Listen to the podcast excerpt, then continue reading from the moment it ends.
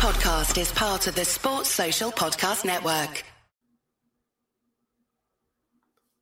Well, hello everybody, and welcome to the 375th edition of the Boxing Asylum Nutters podcast. I'm your host, Steve Wellings, and joining me on the call, we have Andy Patterson and Ozzy Smith. Welcome to everybody in the chat. We'll be going through the chat very shortly, making sure you're all okay in there. Going live on YouTube from 8 pm every Sunday evening. The Patreon RSS feed updates shortly after the show concludes. You can catch us during the week on SoundCloud or iTunes or Spotify. Let's check in on the boys, make sure they're okay. Ozzy, how are you getting on this week? Good mate, enjoying this weather. It's uh, it makes lockdown bearable. Getting out and about.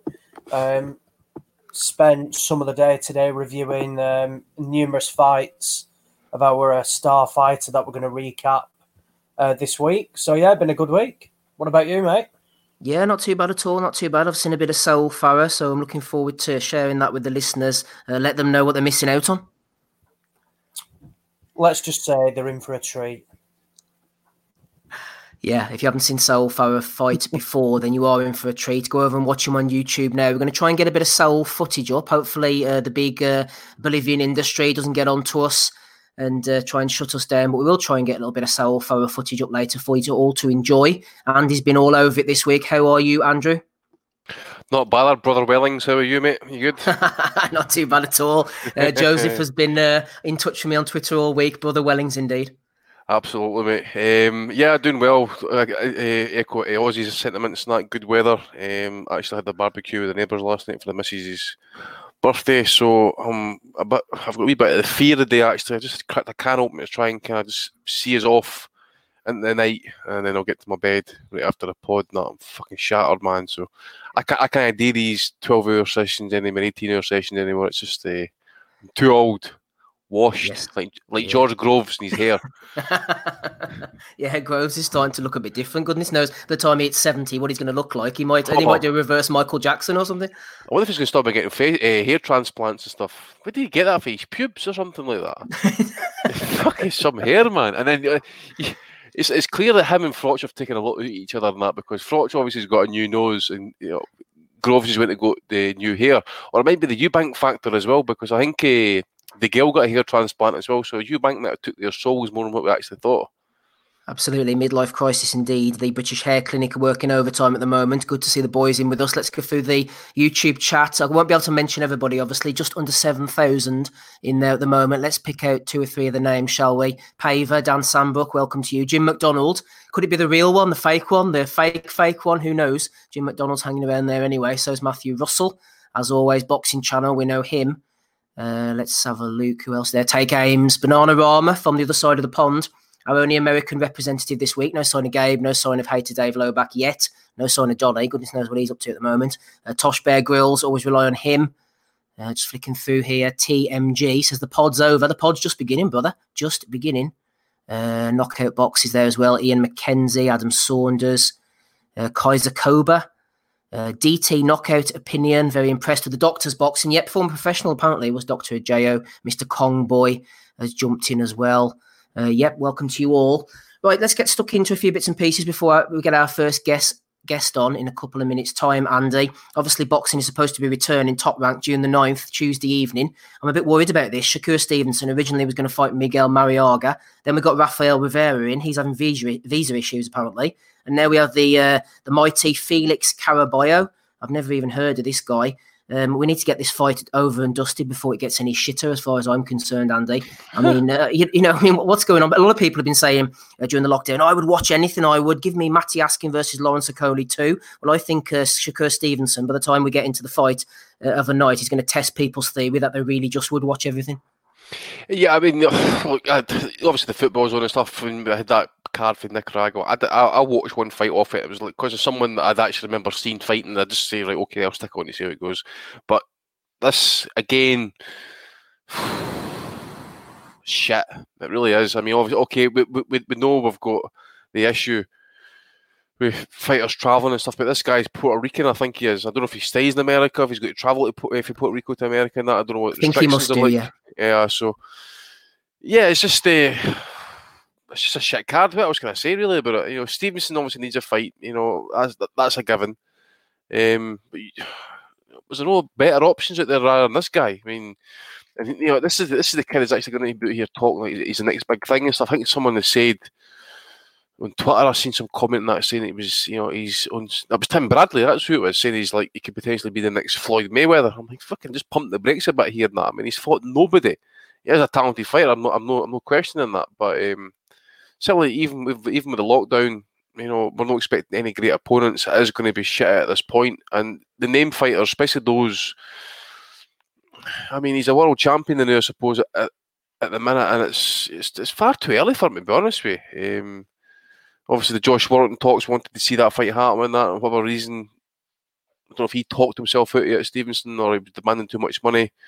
But um, yeah, it's just uh, it's just it's just a perfect. And I ain't watching it by to, to be honest with you, unless it's like a, a two round knockout, two round blowout, or maybe watch the, the highlights on Twitter and that. But um, yeah, I'm, I'm I'm not watching uh, like UFC for example. I know a lot of guys are going on heavy about that. They've had a few events, three or four events in in the last couple of couple of weeks. I haven't stuff. watched any of it. Have you? I'm not interested no, at the best of times in UFC. No, absolutely not. Um, again, the football, the German stuff, and that I haven't watched a live game. Um, I catch the highlights. Um, it'll be hard to kind of watch the, the, the conclusion, the English leagues and stuff like that. But no fans and that just takes away from the atmosphere. So yeah, I mean, I'm I'm I'm no desperate for live sports. You know, a wee bit would be would be decent, um, but certainly it's going to mean something as well. And uh, again, sport without fans is nothing at the end of the day. And I I, I know Arum's probably going to be kind of his arms are tied in that, but in the day, Aram always kind of like say, well, usually kind of you know, safeguards his fighters somewhat and then gets to get a big fights at kind of later time down the road and that. But um, yeah, it's uh, it's just a just a pure fight. I, say I, know nothing about this guy that he's fighting, so I, I'm I'm going to go into the line and just say Stevens will probably probably win. I'll say on points. Would imagine so, Ozzy. We were wondering who would come back uh, first of all. Eddie Hearn's took a step back. Obviously, the DAZN stuff is going on in the background as well. Al Haymon's taking a little look as well. Bob Arum's getting stuck straight in uh, to return into action. Jamel Herring, they were talking about him fighting Carl Frampton. Obviously, he's now going to be going in Las Vegas July the 2nd if things all go to plan against Jonathan mm. Oquendo. Again, having to get a sort of domestic opponent. They don't have to get in. Top Rank seem to be scrambling to fill these contractual obligations with the ESPN. I would imagine at the moment, Ozzy, that's why they're first out the gate that's exactly what they're doing. Um, Bob Arum came out and I think as you you tried to use some contacts, uh, has got out there first, but ultimately it's producing poor quality. Now, all people people would be satisfied to see is just competitive stuff. I mean, this Stevenson fight with this Carabel is rubbish. It's awful. This we're talking like you're um, you, you're just completely out of the nowhere defenses that you know, are randomly in these rankings. I mean, I don't even know how this guy's getting into the country when he's never left Puerto Rico. So unless he's just randomly, you know, ended up in America, I'm not sure how that's going ahead. Uh, it, I, I understand the somewhat restricted in terms of being able to uh, get opponents over. Naturally, th- that's fine.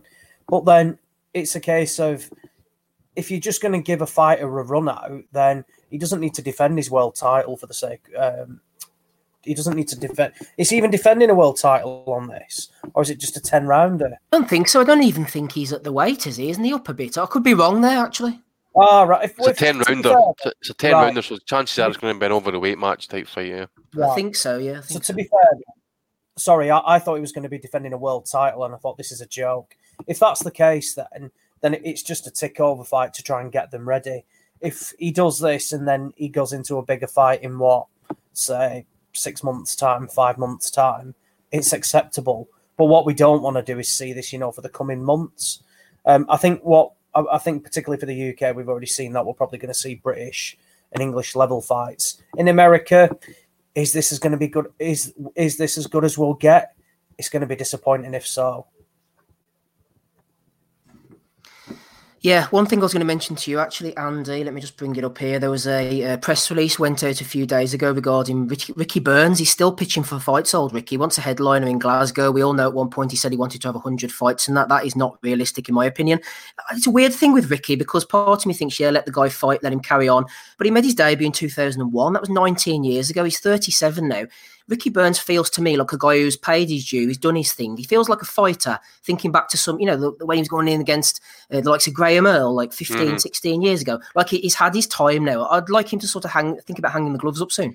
He's well, it's over 50 fights he's had now, isn't it? So he's, uh, he's had, well, he's almost, I think he's, he's well, 50, pulled up his record there, 51 fights he's had. So he's almost, he's halfway there, just over it. Um, but yeah, uh, I think if he's going to get his 100 fights and that, he's going to have to come down in levels drastically and probably fight eight or six rounders. And it's probably difficult for a guy like Ricky in that as well, considering where he's been operating in the past and stuff. But know, he just loves boxing at the end of the day. Um, you know, he's been the six rounders since he, he fought Indongo as well after he fought Crawford. So I think he'll he'll he'll, he'll keep fighting. I know what you're saying. I mean, he's he's nowhere near as as as you know what he was. You know, the stuff he was. He's missing far too many shots and stuff. He's always going to have that work ethic. He he just loves the sport, and to be honest with you, he's still an inspiration as far as I'm I'm led to believe with, with guys in the gym just by that work ethic. You know, guys with even you know he's even a talent, uh, a lot of talent like a lot some fighters and that. But if he had the talent, his ethic, that he could have absolutely anywhere in boxing, and he'd probably been a world champion before he actually did become uh, champ and stuff. So uh, yeah, it was. Um, I, I, take your point. Um, happy, I would happily have to see him retire and that, but um, I just think he's one of the guys and stuff. He'll he'll step down levels and he'll keep active and keep busy. But um, yeah, good luck to him, I suppose. Lovely stuff, Andy. Thank you very much. Delighted to welcome our first guest of the evening on the call. It's Ekow Essuman. How are you, Ekow? I'm good, thanks. And yourself? Not too bad at all. How are you getting on during the lockdown then? Um, getting on all right. You know, um, obviously at the start of the lockdown, it was a bit like, uh, well, how can I adjust everything? And straight away, I was on eBay and Amazon looking for a bit of kit, looking for a bag that I could hit in the garden and a few weights and all sorts. So I've, um, I've, I've got everything I need, and obviously with with my free time, I just spend it um, doing conditioning circuits, hitting the bag in the garden, or going out running and that. Yeah, so training at home, obviously, it's not convenient, yeah. but you've been doing yeah. your best. Yeah, yeah. Absolutely. You can only, you can only do your best, can't you? Yeah, exactly, exactly. Uh, you had a good amateur pedigree, S uh, Ekow. Tell us more about that. Your amateur days.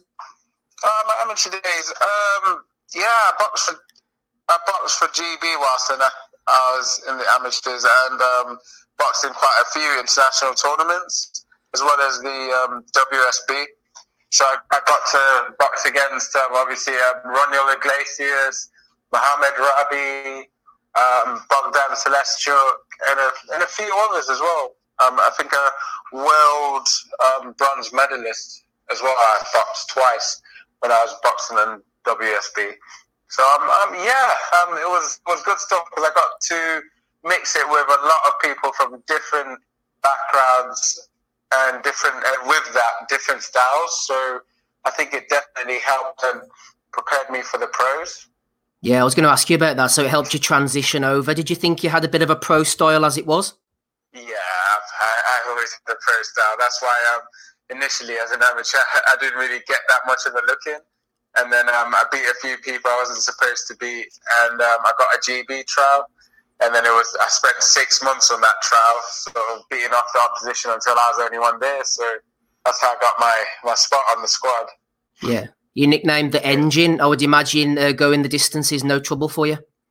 Yeah, no trouble for me at all. I think one of the one of the coaches used to joke around saying, um, uh, ba- I worked backwards because um, a lot of the other boxers would start fast and then slow down throughout the match, whereas I'd start off at a nice pace and then I just keep going and going and going, and that's how they coined the name, the engine. Yeah, you've, you've had some good wins on the record already. I mean, you obviously beat Andy Keates for the English title and then made a defence yeah. of that against Tyrone Nurse, who's a really experienced yeah. former British champion. Yeah, yeah. Um, obviously with the Keates match, I just took an opportunity with both hands and obviously did it. Um, but with the Tyrone Nurse match, I wanted to show people that um, I wanted to push on. I felt like I was not that I wasn't like I felt like I was above the level I was fighting at, and I wanted to mix it at a higher level because I box better when I do that. Um, so as my voluntary, we picked Tyrone Nurse, and I put in a good performance to beat him as well. And then I had um, Curtis Felix after that, who was an unbeaten um, prospect, and I beat him in his back garden in London as well. Yeah, I was going to say that was impressive, you see, because it was at the end of 2019, he was unbeaten, Yeah. you were unbeaten, and you weren't afraid to go to your call and say, I'm going to beat you on your own territory. Yeah, well, in boxing you can't be in it just to make a number. You've got to got to put the money where your mouth is. Uh, and I said I was willing to fight people and free smoke for everyone, so I had to go out and give it. Yeah, absolutely. It's a refreshing attitude. Just to remind our listeners, we have Ekow Essuman on the call at EE underscore engine over on Twitter. Any other social media presences you have there? Um, yeah, I do, I do have an Instagram as well, which is EKOW, uh, full stop, E double S U M A N. And on Facebook, it's Ekow Essuman. Yeah, go and give him a follow, everybody. Ekow is going places. Obviously, you must have your eye on the British champion, Chris Jenkins. It's a logical next Yeah. step. Yeah, yeah, logical. Um, obviously, after I, after I won the English, I was already thinking about the British, and then and then I, I had to take a step back and think, actually, no, I have to defend this first. And then it was in defending that, and so many people were, call, were calling me out behind the scenes and whatnot. And I was thinking, well, I can't, I can't just stay at this level. I need to push on. So obviously, naturally, I want to go for the next belt up, which is the British. And whoever has that, um, yeah, I'm coming for you. I'm gunning for you. It's, it's, it's not that I want any particular person, but whoever's gunning for the British, I'm, I'm gunning for them. Yeah, you talked about potential future opponents. Your name's been linked to Conor Benn. You'd like that, wouldn't you? Yeah, I'd like that. That is a fight I would like actually. But um, uh, as I as I've said before, like I, I get tired of saying, yeah, I'd like that fight. And instead of thinking that way, I'm just going to make it so that fight happens. So I'll get myself in the position where that fight makes sense, be it um, mandatory for a belt that he has, or be it that we're close in rank on, on like the IBO or certain then it makes sense for us to fight. I just need to get myself in that position, and then I can start calling out people properly. Yeah. You signed with Queensberry Promotions. You've obviously sat down, had a chat with Frank Warren. What type of plans has he got for you? Um, well, the plan so far is a route to the British and then going international. Because really, I just want to push on. I want to get my ranking higher. I want to make, make some moves. Yeah, and I don't want to waste time about it. No, you haven't been wasting time so far. Just looking at the world scene, Ekow 147, obviously the two top dogs. Errol Spence, who knows what condition he's in at the moment. Terence Crawford. Yeah. Who would you pick? That's obviously the fight we all want to see. this one, I'm, I, I've been not that I've been on the fence for it, but um, I think initially I was thinking Errol Spence because he were because of his um his boxing style. It doesn't look too flashy, but he's really precise with his punches, and he could punch. He's quite heavy-handed, so he can wear a lot of people down. But um, stylistically, I love Terence Crawford's style. So you know what, I think Crawford would win. To be honest, I, I'd pick Crawford. Interesting stuff. Just circling right back round before we let you go, and we do thank you for joining us, Ekow. Uh, when do you think, uh, realistically, have any conversations been had about when you might be back in the ring at all? Um, I might be back in the ring sooner than than you'd imagine. But uh, I've been ticking over, and obviously now that boxers are allowed to, well, professional athletes are allowed to start training again, I'll be in the gym, and hopefully I'll be out end of July, maybe August. So hopefully people get to see what I'm about if they're hearing hearing of me for the first time. Absolutely. We're excited to see your progress at EE underscore engine over on Twitter. Absolute pleasure having you on Ekow Essuman. We think you're going places and good luck in the future. Oh, thank you. Thanks for having me. All the best, sir. Thank you. Cheers. Bye bye. Bye.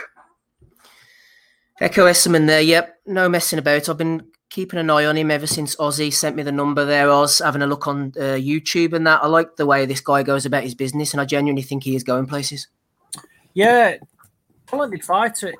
His record, I tell you what, for an English champion is very good. Um, what, t- 10 or 11 fights, but he's been matched, sorry, 13 fights, but he's been matched extremely well already. Um, I mean, to beat Tyrone Nurse for your English title, that's that's a a D, that is a very good win. Um, a very good win. Nurse is no slouch, uh, as you said. As I mean, he's lost five, well, lost six, six or seven times now. But a lot of those losses, you can argue. I mean, there was one in Australia which was extremely contentious. That's a very good win. I mean, going to London as well in the away corner, um, beating the durable Andy Keates as well. He's a talented guy. Um, obviously, Frank Warren's got Chris Jenkins in his stable. Um, naturally, that looks like an easy fight to make. Uh, th- there's other fights out there. It's a competitive division at one four uh, seven. Actually, there's some there's some decent names, and I wasn't aware of his amateur background either. Um, but he's clearly talented.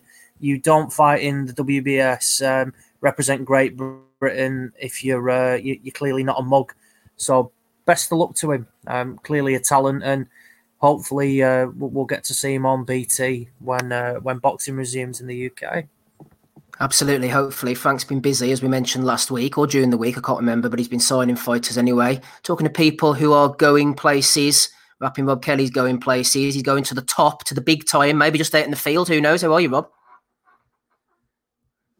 I don't fancy going too many places tonight. I'm fucking flaked out on the couch here at the moment with a can of Irish Bulmers straight out of the freezer after doing a bit of work in the garden today. So, uh, no, I'll be going out to the field in a little while, but for the moment, you have me within the confines of the living room. I'm watching the the Last Dance documentary. I know I'm late to the party on that one, but I wanted to binge watch it, so up to around episode six. Pretty amazing stuff so far.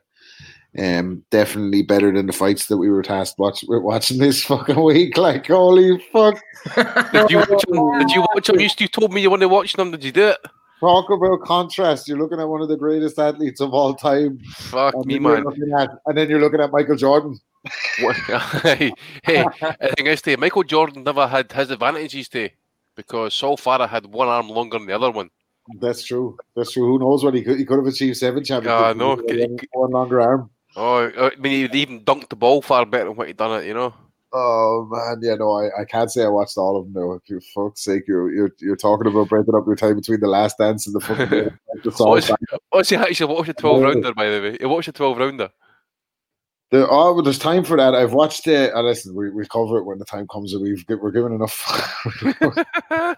it's all fire. Like, um, what's the crack anyway? Any other fights? Anyone watching any other fights this week, or from a nostalgia point of view, or anything like that? I watched Lennox Lewis against Mike Weaver of all fights. okay, talk about a niche one. I watched uh, Ali against Archie Moore uh, this morning. Good one. Um, well, Moore was washed by that point, yeah, badly washed. Eh? I fucking remember that day fought. That was obviously when he was still called Clay, yeah. Yeah, and I watched the rematch uh, on Saturday. The Antonio, uh, Antonio Cervantes against Nicolino Locche. Uh, one of the rare occasions that Locche actually got stopped, but got stopped in a cut. That was all cut rule back in them days. You know, if you got cut and the fight was stopped, it was classed as a, a stoppage defeat. Eh? Rather than oh, yeah. the points. There's some good interviews with Archie Moore actually on YouTube. You know, whenever he's older, back yeah. from the late eighties, early or nineties, or whenever it maybe early eighties. But yeah, it was interesting. But I ended up watching Lewis Weaver because you know the way on YouTube you, you go in and watch like one Lewis fight, and then all of a sudden they're fucking hammering you every second with every yeah. thing that Lennox Lewis ever did.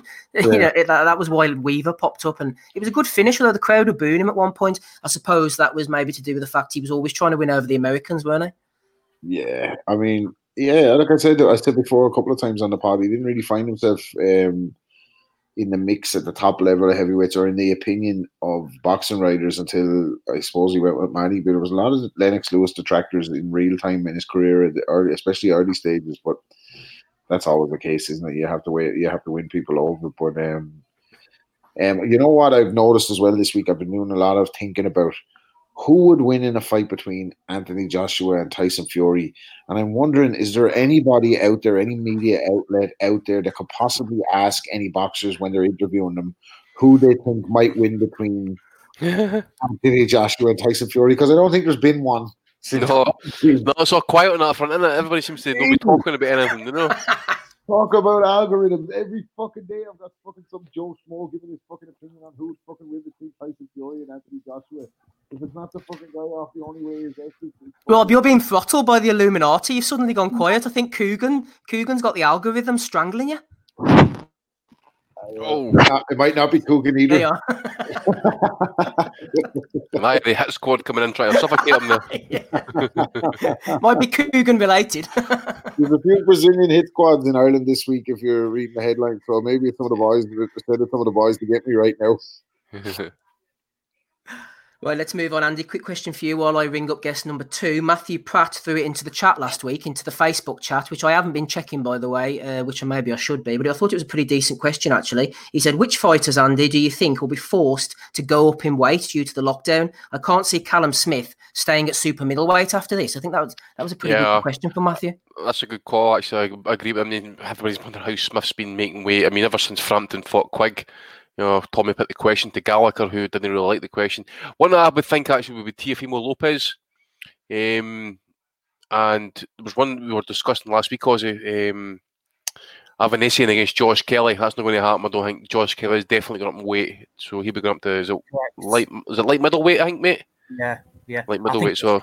54 as well because Yeah. I never looked at him and thought he was a massive 147. Um, maybe what do you think about Taylor? Yeah, well, yeah. well, the way he's talking, he's not wanting. He's not wanting that mandatory defence. He's wanting the big fights. I think he knows. Um, so I don't know if they can maybe make it make a plea special dispensation that Yeah. maybe maybe the IBF mandatory and whoever's Ramirez's mandatory gets the box off, and they they, they must fight the winner contractually, and uh, yeah, do it that way. I think. But yeah, I, I take your point. He could be basically borderline as well. Hmm. It'll be interesting, that's for sure. Um, it's tough. uh, It all depends on opportunities as well. I, I think you'll maybe see a boxer take a punt in uh, going up away if, but you know, a certain opportunity is on the line which may not have presented itself pre-lockdown. hmm That's something also to consider as well. Um, I'll be surprised if some. I mean, we've seen one already. Charlie Edwards with Frank Warren this week. He's going up to Superfly, but there's also that during the lockdown he might look to compete at bantamweight as well. Um, so I think there's going to be some flexibility from certain fighters depending on opportunities. It all depends just what presents it to themselves. Obviously, they can't be that picky at the moment with the you know the opponent so limited in who they can bring in and who they can't. As we as we've said before, if you're going to bring somebody from abroad in, um, unless they're going to do the camp here, it's nigh on impossible to bring them over.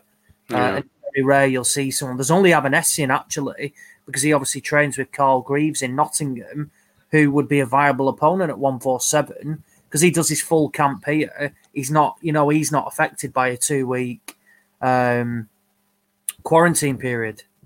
I would say maybe Errol Spence as well. Um, I think he could be tight.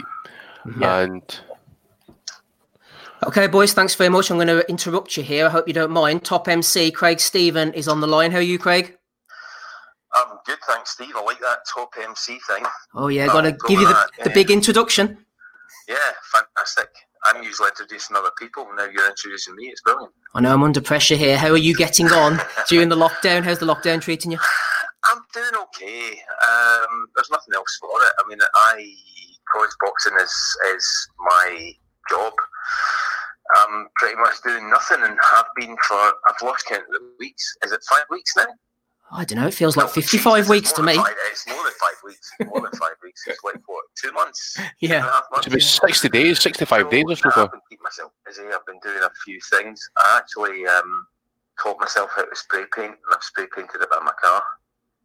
Front bumper was looking a bit bit scruffy, so um, took it off and spray painted it. Ah, you been you been getting out in the sunshine? I'm getting out in the sunshine. I'm just doing stuff in the garden. Um, I've done a thing for the IBF. I should have been in Long Beach. Um, not last week, the week before last, doing the IBF convention. I do the, I host the um, the awards part of it. Mhm. So instead, we've done it by video, but the video's not been released yet. So um, I had a big lockdown beard.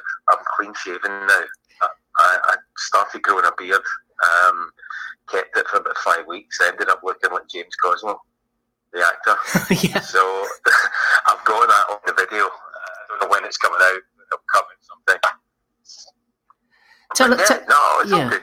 Yeah, yeah. Just going back to the start, then you mentioned about boxing being your job. Obviously, you used to do a bit of ice hockey. How did you first get into the boxing? I did ice hockey because my kids played. Uh, I mean, my, my boys are now in their thirties, but when they were like ten or less, they started playing ice hockey. And I was in Manchester one week for a few days, and there was a big game on at the arena, uh, I just heard it on the radio and I thought, you know, beat sitting in a hotel. So I went along, and the best part of the night for me was the announcer. The guy was absolutely brilliant.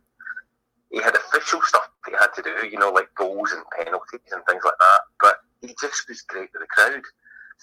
So I thought, when the kids have games, I'm going to do that at the kids' games. So that's how I started. I just started doing it for my my my boys' ice hockey team. Um, that led me to get employed by the Fife Flyers, who are a professional ice hockey team, and that's where I met a boxing promoter, a guy called Stevie Maguire. He got me into boxing. Is that Stevie Maguire, whose son used to box at light heavyweight? Yes, yes, that's the Stevie Maguire that live on a Sky show walked away from his corner. Do you remember that? I don't. I remember him fighting Brian Magee on ITV. I don't remember the one you're saying though. Um, he was fighting Brian Magee, but I think this time he was fighting a guy from Wales, and um, Big Stevie was giving him instruction, and he wasn't listening. so Stevie just ended up going, "That make yourself," and walked away. Guy panned to him, sitting in the corner. He, he just told somebody else to look after him. Big Stevie's a great guy. So he um, he ran the door at the ice hockey. He ran the sort of the, the you know the rock steady kind of thing. Yeah.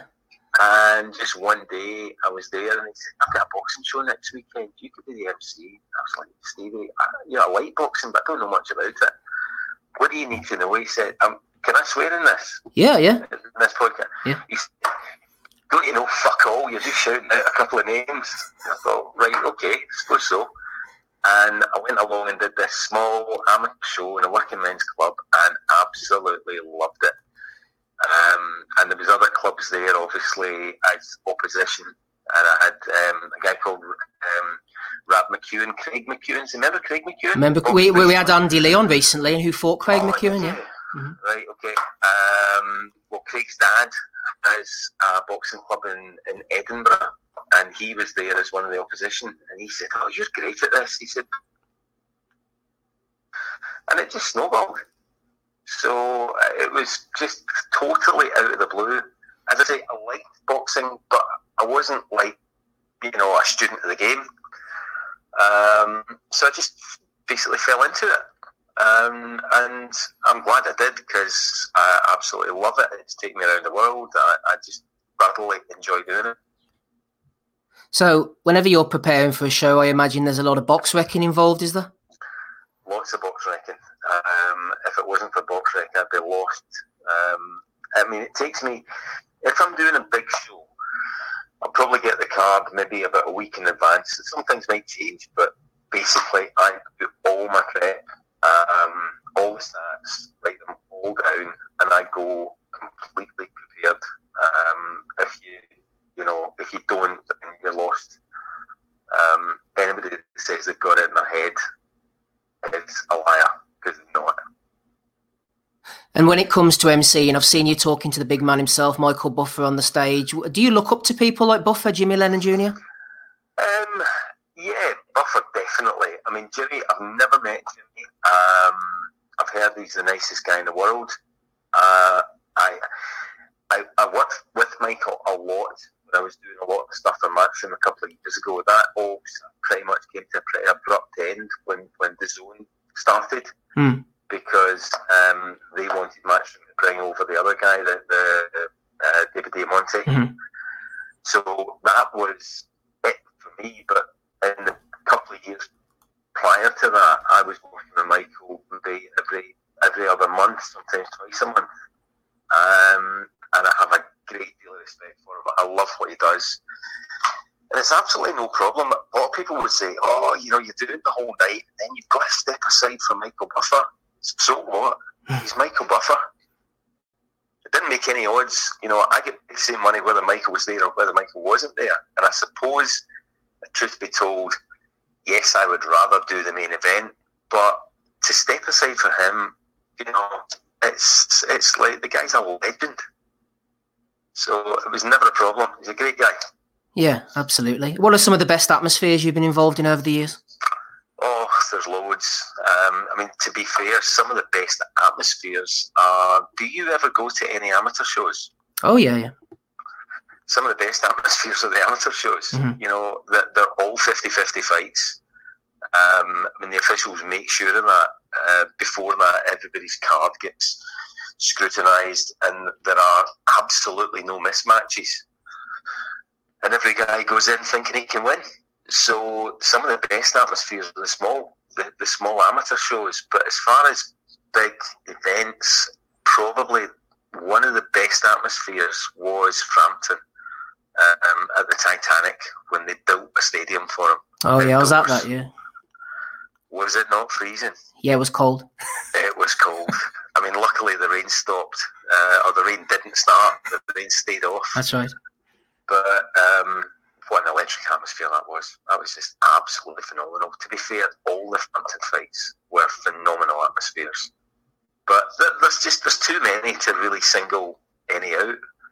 Um, UK boxing has fantastic atmosphere, no matter where you go. Yeah, the Frampton ones were good in the Odyssey too because you had the roof sort of keeping it in. Oh, it was loud. Um, I remember the first one that I did in the Odyssey, and normally you would go as the announcer, you know, the main event happens maybe about 10, 15 minutes after the last fight stops. Mm. And then you'll, producer will say, right, okay, we're good to go in two or three minutes. So you step into the ring and you go into the middle, and most times there's no reaction. But as soon as I stepped into the ring and went to the middle, the crowd just went absolutely berserk. Not for me, but because they thought, right, that's it, it starts now. And it wasn't starting for about four or five minutes. So I kind of learned after that on the Frampton fights, don't step into the ring until literally 10 seconds before you're ready to go. Yeah. Because the crowd have just got focus on the ring. Um, but yeah, the Odyssey was great, but the outdoor one was, was special. It was really special. Yeah, it was a great night indeed. Just final one for you then, Craig. What about the state of Scottish boxing? You've obviously got Josh Taylor as the standard bearer, Lee McGregor, Kash Farooq. Yeah, Lee McGregor, Kash Farooq. Um, I mean, it's it, that was a strange one for me because I know both the guys really, really well. I've actually known Lee longer than I've known Kash Mm. because Lee's been about longer than Kash. Um, but I worked for Iain Wilson, who's Kash's promoter. I wasn't involved in that fight because it was an MTK fight. Mhm. Um, but people are still talking about that one. Who won? Who didn't win? Um, it was a great fight. It was an absolutely great fight, and I'm, I hope the guys can do it again sometime. But Scottish boxing, it's it's not as bouncing as U, as UK boxing, but it's it's still for a small country. Um, it's still doing well. You know, it still does well. Yeah, doing, So yeah. hopefully, when we come back, um, it will uh, it will kick off again. Well, I hope so. That's the final thing for you. Then, I mean, uh, what about when we're coming back? Have you had any word? Anyone been on the phone? Uh, I've spoken to Francis Warren a couple of weeks ago. There's a possibility when, when the BT thing starts, um, you know, in hopefully July, stroke August, but allowed to have a ring announcer there. So I just don't know. Just don't know. Just wait to see what happens. Absolutely. We're all waiting for it to come back, Craig. Appreciate you giving up time on your Sunday evening. Get back at No, it, sir. no, pleasure. Thanks for joining us. All right, Steve. All the best. All the best. Cheers. Bye bye now. Thank Bye you. bye. Bye bye. Bye bye. Craig Stephen there, Andy. Friend of yours. Doing the old announcing. He's a good guy, Yeah. Craig. Spoke to him on a few occasions outside of the ring. Yeah, I bumped into him actually. I remember at the time uh, we were over in Belfast for the the, uh, the Frampton Gutierrez fight. That ended up getting called off. I, forget where we were actually, but you know the phone starts going off. You know, get yourself back to the centre, and there's there's there's there's fucking problems, fights off, and that. I'm like, fuck off. So by the time I get back to the pub and that, I'm, I bump into Craig Stephen, who's outside. I don't know if he if he still does, but that time he still smoked. So just sitting there chewing the fat. He's meant to work the work that card that night. So um, yeah, he's a, he's really good announcer and stuff. Uh, I, I really like him. Um, very down to earth guy, very hospitable, very open, very honest as well. So yeah, it was good for him to come on as well. Good to hear from him. It's a shame that DAZN essentially got him potted from Sky because I agree with you, Andy. I, I think he comes across really well. Uh, and for essentially the new TV deal to come in and they basically said, we want our guy. It's a bit of a shame that. Um, but obviously, what, what's going to be interesting now is that both Sky and BT do use American MCs at the moment. Now, they're not going to be able to come over. So it might open the door again for the likes of Craig, who mentioned then he spoke with Francis Warren. So we may be seeing a lot more of him, you know, sooner than we think, which is good. Um, like I said, he still does a lot of work for Cyclone when they occasionally put on shows as well. I think is he their designated MC as well. Who's who's Yeah, the he is, BT who's the BT MC again? The American one. Thomas Treiber. He's awful. He is fucking awful. He used to do Channel Five shows. Did he? I never knew he used to do Channel He used to do Five. mix shows Yeah. back in the day. He did Tyson Fury. Fury. No, He did, the, he did the early Fury fights, aye, on Channel Five, and he did the ESPN stuff for for a wee bit. You know, the Friday night fights and stuff. Yeah, I knew he did ESPN stuff. I didn't Tyson realise- Fury. Yeah, that's him. Yeah, yeah.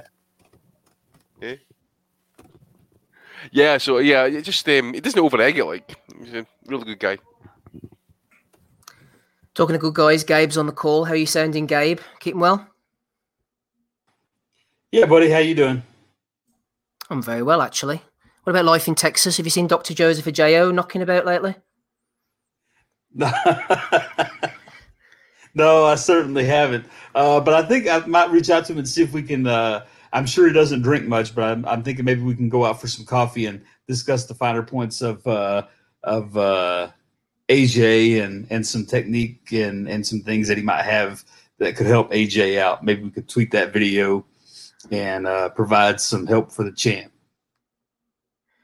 Good videos from the doctor coming at you. Episode 365, 375 even. I'm about 10 behind me here. The Boxing Asylum Nutters podcast. You just heard from Gabe jumping in with us, Andy, Rob Kelly, and Ozzy. One thing, Andy, that's re- been rearing its ugly head on Twitter the last week or so is uh, hashtag Ray Pop Watch. Didn't realise Ray Pop was back amongst us. Do you, do you remember this, this Yeah, uh, remember character? him. He seems to be back again. He's well, I, I don't know. I'm blocked by him. I, I got blocked I know way back, way back. So I don't know what he's at. I know he likes to get a nonce about Twitter and that about the is it young Bella. I think her name is yeah. from like 15, 16 year olds. I mean, he's definitely a jailbait. That guy. Um, I don't know who is he by the way. He's somebody who's connected to boxing. What, what does he do? He used to provide the videos to people like Harold Shadow Knight, who used to be in uh, Lennox Lewis's corner. He is, so he is well connected. Right. Okay. I Um, did provide the videos to people. Uh-huh. I, I've got no idea what he does. And if he's, like, if he's like sends collecting copies, that you can only imagine what's in his collection. You know, like, em- like Michael Jackson type stuff. You know, Jesus Christ. Yeah, I'm blocked by him. I'm sure everybody else is as well. Um, but he's quite he's quite the individual. Being hounded down by Riddick Bowe. I think old Riddick was going after him at one point. Anyway, let's move. Oh, Big Daddy's gonna have to. You know, you you know, you've you've you're filled at life. You know. Uh, right, we'll be going on shortly. Safe To if a blind lad was looking for you. Riddick, as long as he's not talking to you. Doesn't sound too good, does he, Rob Riddick these days? No, no, no, no, I don't think so. Poor old Riddick. Poor Riddick indeed. Yeah, we'll be going on to the light middleweight tournament soon. Also looking up Saul Farah, doing a few other bits and pieces. Before we do so, let's get to the questions from the people. Um, I uh, nearly laughed at Liam Wynn for throwing in this question, but he he said, "Get it asked, lad. It's a serious question." So I've been told, Gabe. We might go around the boys here, but let's get to you first. Liam Wynn on the Facebook page said, "Question for the pod: Would Floyd have beaten Kovalev and Triple G with everyone being in their primes?" So uh, there's one for you, Gabe. Would Floyd have beaten Kovalev and Triple G with everyone being in their primes? what a stupid question.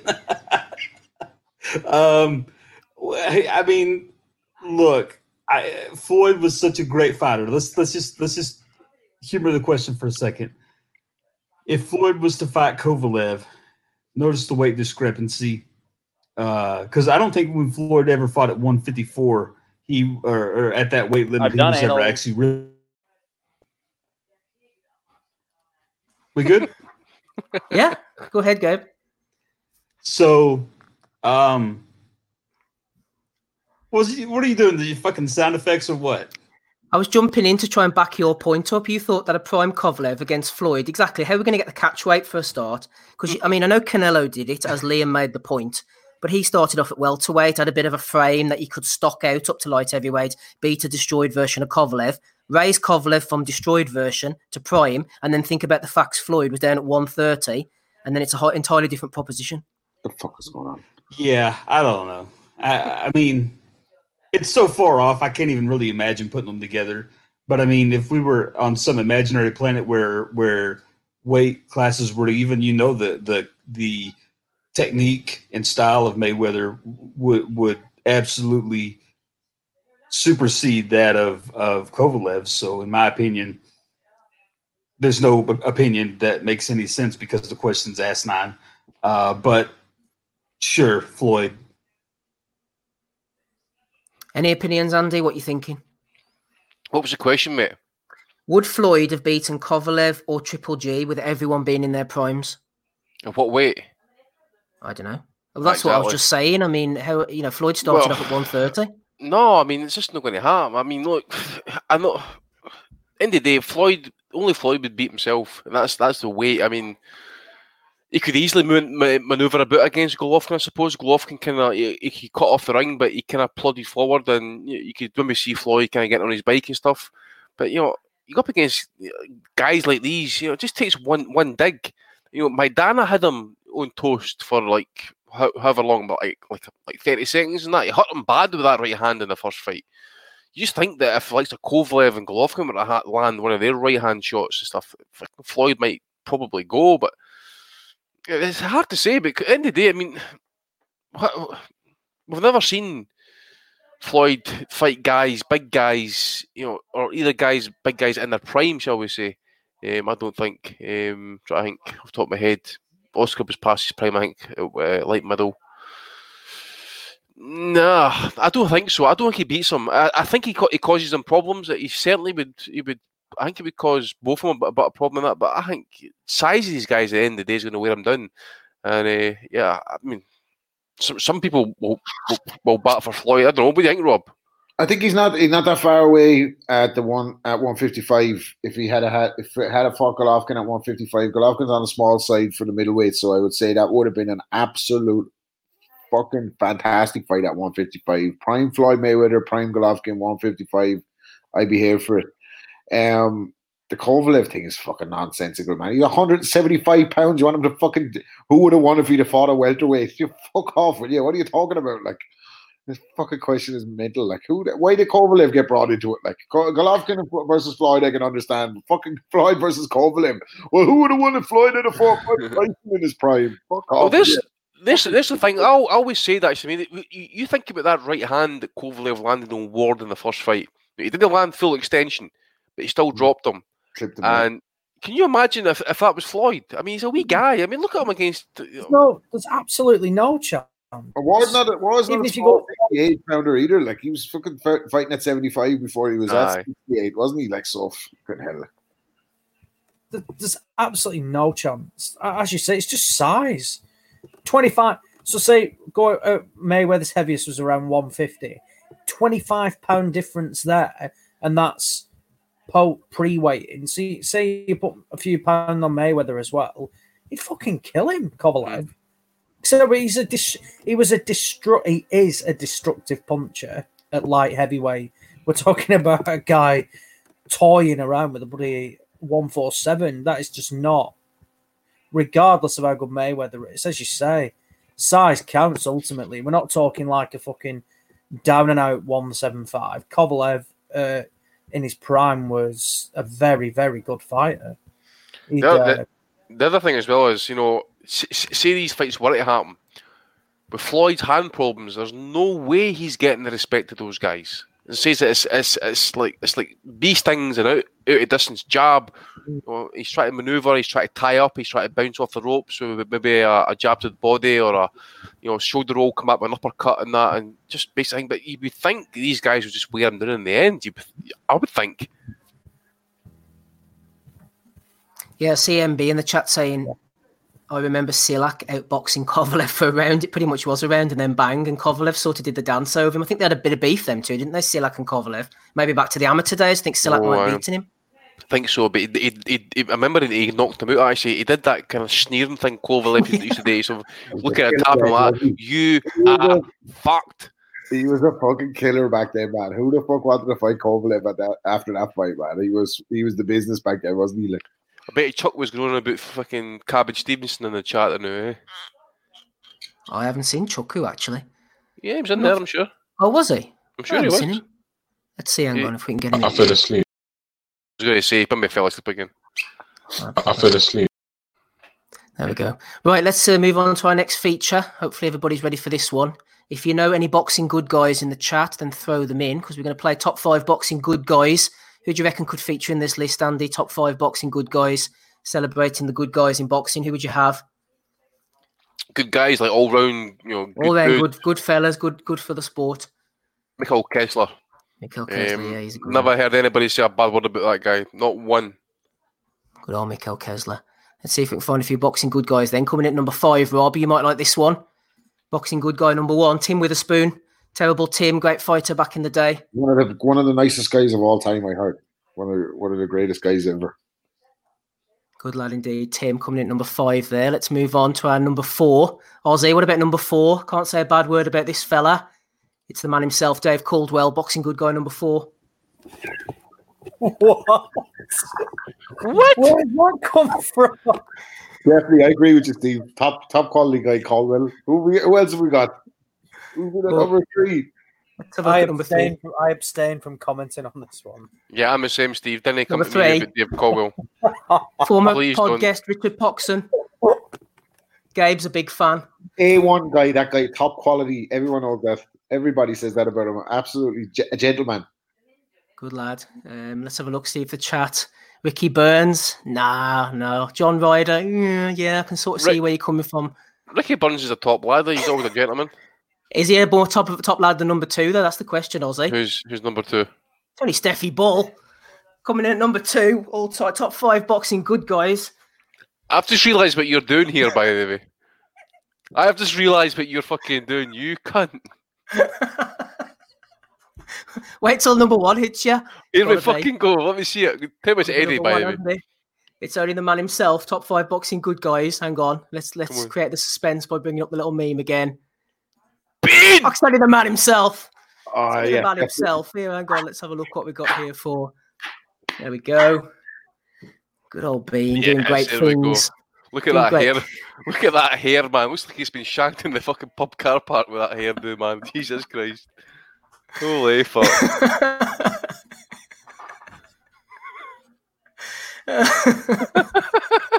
I knew you were up to something, by the way. That, that, third, that third name got me suspicious. That second one, I was like, I, I fucking know what you're doing here. And that just confirmed it. it's all about having a laugh, isn't it? You're a hater! Uh, he'll be raging about that. I'm, I'm getting messages about that already, man. What the fuck? he loves a good, Yeah, that he loves a good laugh. He loves a good laugh. That was funny, that made me laugh, that. Sponsored by, no sponsored, you were doing Yes, Jim. Oh, sponsored by Innovation Alloys.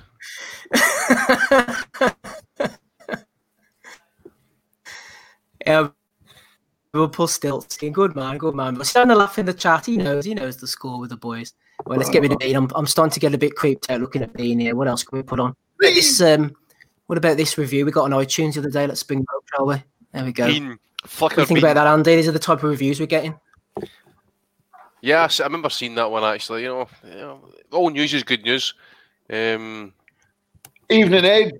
aye, Oh, Edward. Leaving reviews on our podcast, Eddie. When you're relaxed, Uh, or, or Frank Smith. It's Frank Smith that. What, um, what episode was that? Off? Frank Smith. Oh, that was from a few months ago. That I can't remember. Oh, was it? Right. yeah. I was Okay, when they gonna worry about they boys. We've not. We've barely said anything recently for uh, a while. No, we're good. We're the boxing. We should be in the boxing good guys list. I think. There you go. A lot of time and thought went into that one. Right. So, what should we do next then, lads? I shall go to your better judgment. Should we go to the light heavyweight, uh, light middleweight tournament? Sorry, or should we go on to Saul Farah? I'll leave it with you guys. What do you reckon? I, I, I think we should get the Saul Farah stuff out, of- out, out there because it's a two-hour podcast. If you leave Saul Farah close to the end, we'll be fucking sleeping by that point. We so we speak about this career.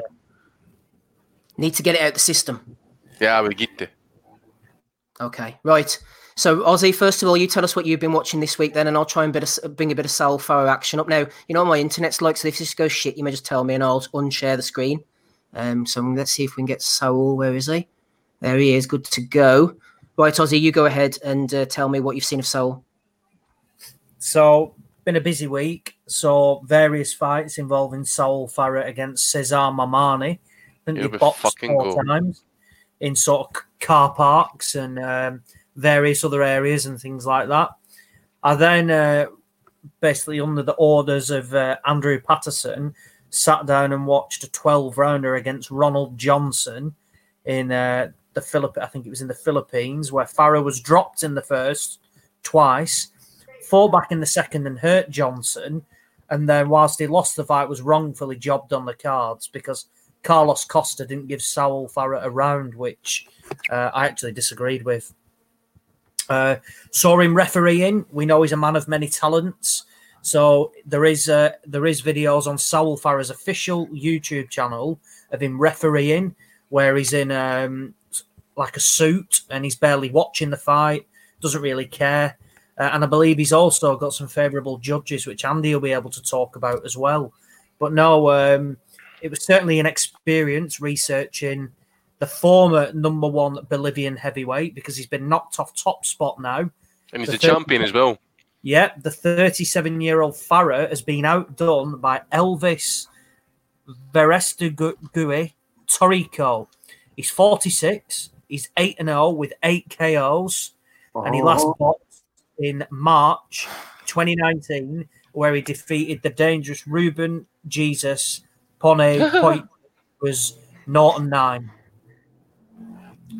So, yeah, and a, a busy week watching Bolivian boxing and Saul Farah on the road as well. He has got to some uh, interesting places for sure. China, Russia, Germany, also um, oh, Dominican Republic, all sorts of places. Never yet to see him in the UK though. Not yet, Andy. Not yet. Ah, well, uh, didn't he, didn't he give uh, uh, even Edward uh, any any any thoughts to kind of bring this guy over because this says he, he's got the physical attributes I mean, he's listed as five ten, bullshit. But he's actually got one arm longer than the other. He's his right arm. So if he's a, if he was a southpaw, if he was a southpaw, he would be tremendous. That spear jab would be tremendous, you know. But he would he would probably fall short with the left hand because obviously it's three inches shorter than than the right, you know. So plus he's no neck, so it should it should it should hold the punch pretty well, you know, because uh, he'll be able to take the the shock absorbing pretty quick. But yeah, cheers for that, Ozzy. I mean, this has been a real experience for me. In that I mean, I've been to studying Edwin Valero to Saul Farah in the space of twelve hours. It's, it's been a pleasure. Uh, so let's just let's just uh, mention now, as I say, he's, he's listed as five foot ten on, on BoxRec, Saul Farah. My hole, my rim is on fire at the thought of that, that, that bullshit. That's lies. I'm five foot ten, and my shoulders go above the top top rope of, of, of a boxing ring, and his basically barely even meets it. So I'm saying he's five eight at a push. If you go and watch Saul Farah against Adrian Granat, the Swedish heavyweight, you would think he was fighting a fucking a dwarf the size of this guy. He, he took a dive in that fight as well, must I, may, may I say? But, yes, he did. Yes, he fucking did. Because that's the only one I watched. Apart from the one that you sent me last week, the fucking one where he was over in Russia. I thought for the uh, first 30 seconds I was watching the fight with the lads on, on air before the before the pod last week. I said for the first time, I said, Jesus Christ, Saul Farah has some hands. Oh my god. Fuck yeah. Oh, see, see, see, this fight that Steve's actually actually broadcasting over the YouTube chat at the minute. This is actually taking place in a car park. yeah, I'm, I'm, I'm telling you right now. They're using this, headlights to light the ring. You can see the plastic chair underneath the fucking ring. Yep. So this this this took place. This took this took place. True story. This took place at the As- Asociación Benigna del Boxeo in Trinidad, Bolivia, and it actually took place in the car park next to a set of fucking lampposts with no lights in them. Hence the reason why they're sitting with the car park and uh, with, with the car lights on. This guy is incredible. I mean, he's got seventy-one wins, twenty-five losses, and three draws. 62 knockouts. No, I did my fucking research, so you're going to get the information here coming, and I'm going to get to you with great pleasure. This guy has had 99 fights as of the 27th of May 2020 for yours truly actually checking him out. He's had 60, 61 of those fights have happened against the same 22 fighters. He has fought these 22 fighters more than one time. So he's got fought David Gutierrez three times. He went 0 2 and 1. Walter Melgar four times, 3 0 and 1, one draw, one knockout. Antonio Salas times two, 2 and 0. Carlos Castedo times two, two no, two no, knockouts. Difference is these fights actually happened six years apart. Mr. Castedo actually had uh, two fights at the point, and by the time the rematch happened six years later, they'd only had one fight in six years. Uh, Omar Salas times two, I mentioned that. Carlos Moya t- uh, times two, two no, two knockouts, nine years apart between the both fights. Jose Amponte Cante, Cantute times four, four and oh, four knockouts. Carmelo Rosa or Roca, I think it is, times four, four and oh, four knockouts. L- I love this fucking name by the way. Lumber. It's like Ivan Gary, I think it is, times two, two and oh, two knockouts. Mano Hurtado, three times, three and oh, three knockouts. Uh, John Oketa Popeye, love that name, times two, two and oh, one knockout. Uh, Guidi Santana, three times he fought him, three, three and oh, two knockouts. Fernando Vega, times two, two and oh, two knockouts. Rosendo Mercado, seven times, seven and oh, six knockouts. And he had the great pleasure, Mr. Mercado, of actually judging a Saul Farah fight in the future. Uh, Isadan uh, Tababare, he fought him five times, five and oh, five, uh, Good. three knockouts. Rafael Zambano Love times two. Uh, he actually lost both fights. Uh, Romeldo Rivera times two. Two and two knockouts. Bernardo Fernandez times two, two knockouts. Jose Rodriguez times two, two, two oh, two knockouts. Ervin Vargas times two, two oh, two knockouts. Eddie Salvatore times two, two oh, two knockouts. And Cesar Mamani times four, four and oh, and four knockouts. That gentleman is this 22 fighters that Saul Farah has fought 61 times in 99 fights. That gentleman is a fucking deplorable career. That is shite. I, I, honestly, I didn't want to see him again. Well, mate, we, know uh, we know the powers that be high up at Sky and their promotional outfit. Do listen in. So who knows? Uh, we may well be seeing Saul Farah when lockdown ends on a plane. I mean, I can see it now. Allen against Farah, Donny Dome, Sky bigging it up. The the experienced Farah coming over with what is it? 71 wins in a 16 year fight career. It has all the 60, makings. six- 60 knockouts. I mean, that guy's a banger, man. I mean, seriously. It's all- Valero levels power. Yeah, ferocious power. Um, uses his weight well. Him and him and Dave Allen get on well, really, won't they? Big bellies, uh, no real form of defense. So yeah, sounds uh, sounds a tremendous fight. One I definitely want to see. Anyway, I think we can all make the trip there if Farah ever makes the uh, gets on a plane to the UK. Let's uh, bring in the boys, see what they're thinking. This is another fight between Saul and I think Cesar Mamani. This is in a different location. Looks like some kind of basketball centre, Rob. What's your feeling so far? No, the thing is, you can tell that Mamani doesn't want to engage. He's felt that power before. He's been knocked out by Saul before, probably about 28 times by this point. It's um, a lot of good technique there. I can see it kind of shades of uh, the first no retreat, no surrender with the ring set up. Um, and I wish one of them would have retreated or surrendered. So Absolutely right. I can't like I know I know we have kind of running jokes on the pod and we have kind of a cult following and this, that, and the third, but the Saul Farah thing for me, after actually watching him fight, it was way funnier to me hearing about his fights rather than watching him. Fucking when you have to see him, fucking shocking, isn't it? Oh my god, where I don't know. I mean, is this his main earner, or is he just a huge boxing fan? That's the question I want to uh, know the answer to. They seem this- to be they seem to be all involved, eh, mate. I mean, this this Tababari's involved with the promoting and the refereeing and judging, and Saul Farah does it. Uh, uh, Talk about nepotism, probably. It's fine. It's probably even all related. These bastards, by the way. And I like Seems to those be- that they just really love boxing and they want to kind of do something and give something back. And their giving back is having fights in basketball arenas when there's six people at the fucking ring. I don't understand it. I tell you, What- what they're doing, want Rob, what they're what they're doing is Rob. Sorry to interrupt you. That he's getting him a few wins. Then he goes on the road for a payday because he's coming off the back of four or five wins. He then goes back to Bolivia, beats these dickheads. Then he's coming back off four or five wins somewhere else. You know. Yeah. I Yeah. tell you, whoever's making the shorts, she's on a fucking beano because she's fucking there's some material gone into them two fucking ring shorts. I'm saying though, but but in in all Steve's right though. I mean, his last fight was against Christian Hammer. I mean, what the fuck is Christian Hammer even entertaining so powerful? I mean, fuck me. I know you're coming off a loss against Luis Ortiz, but bloody hell. You can get someone better than Saul Farah. Jesus Christ. Well, you're right. Let's bring in Gabe. What do you think, Gabe? What about that right uppercut from Saul? People ain't talk. People sleeping on that. You don't want that smoke, baby. you coming for all that smoke. Eddie, Eddie What a bunch like, of nonsense. I mean, that's Dillian Whyte's next opponent, by the way. You know, another fighter who doesn't speak English, he's going to knock back, you know, because he's scared of that power. 60 knockouts. Fucking hell. Even Is that Judy not that Fitzgerald getting in the ring? I think I saw Judy Fitzgerald getting in the ring there. damn- Is it? Doing ring card girl. Oh, fucking hell. There's something I would watch. Like, State that says oh, Arma Marnie. Fucking hell. It's like. Come on, Gabe. I remember Alex Morris coming out with this comment and stuff like that. He, it's like watching someone actually hook a child's nappy in a in one of these stink, anti-stink bags. You hang it on a fucking branch and you punch fuck at it until it actually explodes and stuff like that. That's how he said shite- that about Haye, didn't he, David Haye? That's how shite this is, by the way. Honestly, to God. Come on, Gabe. What do you think? This is great for the podcast listeners during the week who won't be able to see this. This is, uh, you know, I don't know. You guys have said everything that needs to be said already. I don't think anything I add is going to bring any value to the fucking fact that we're sitting here watching this shit.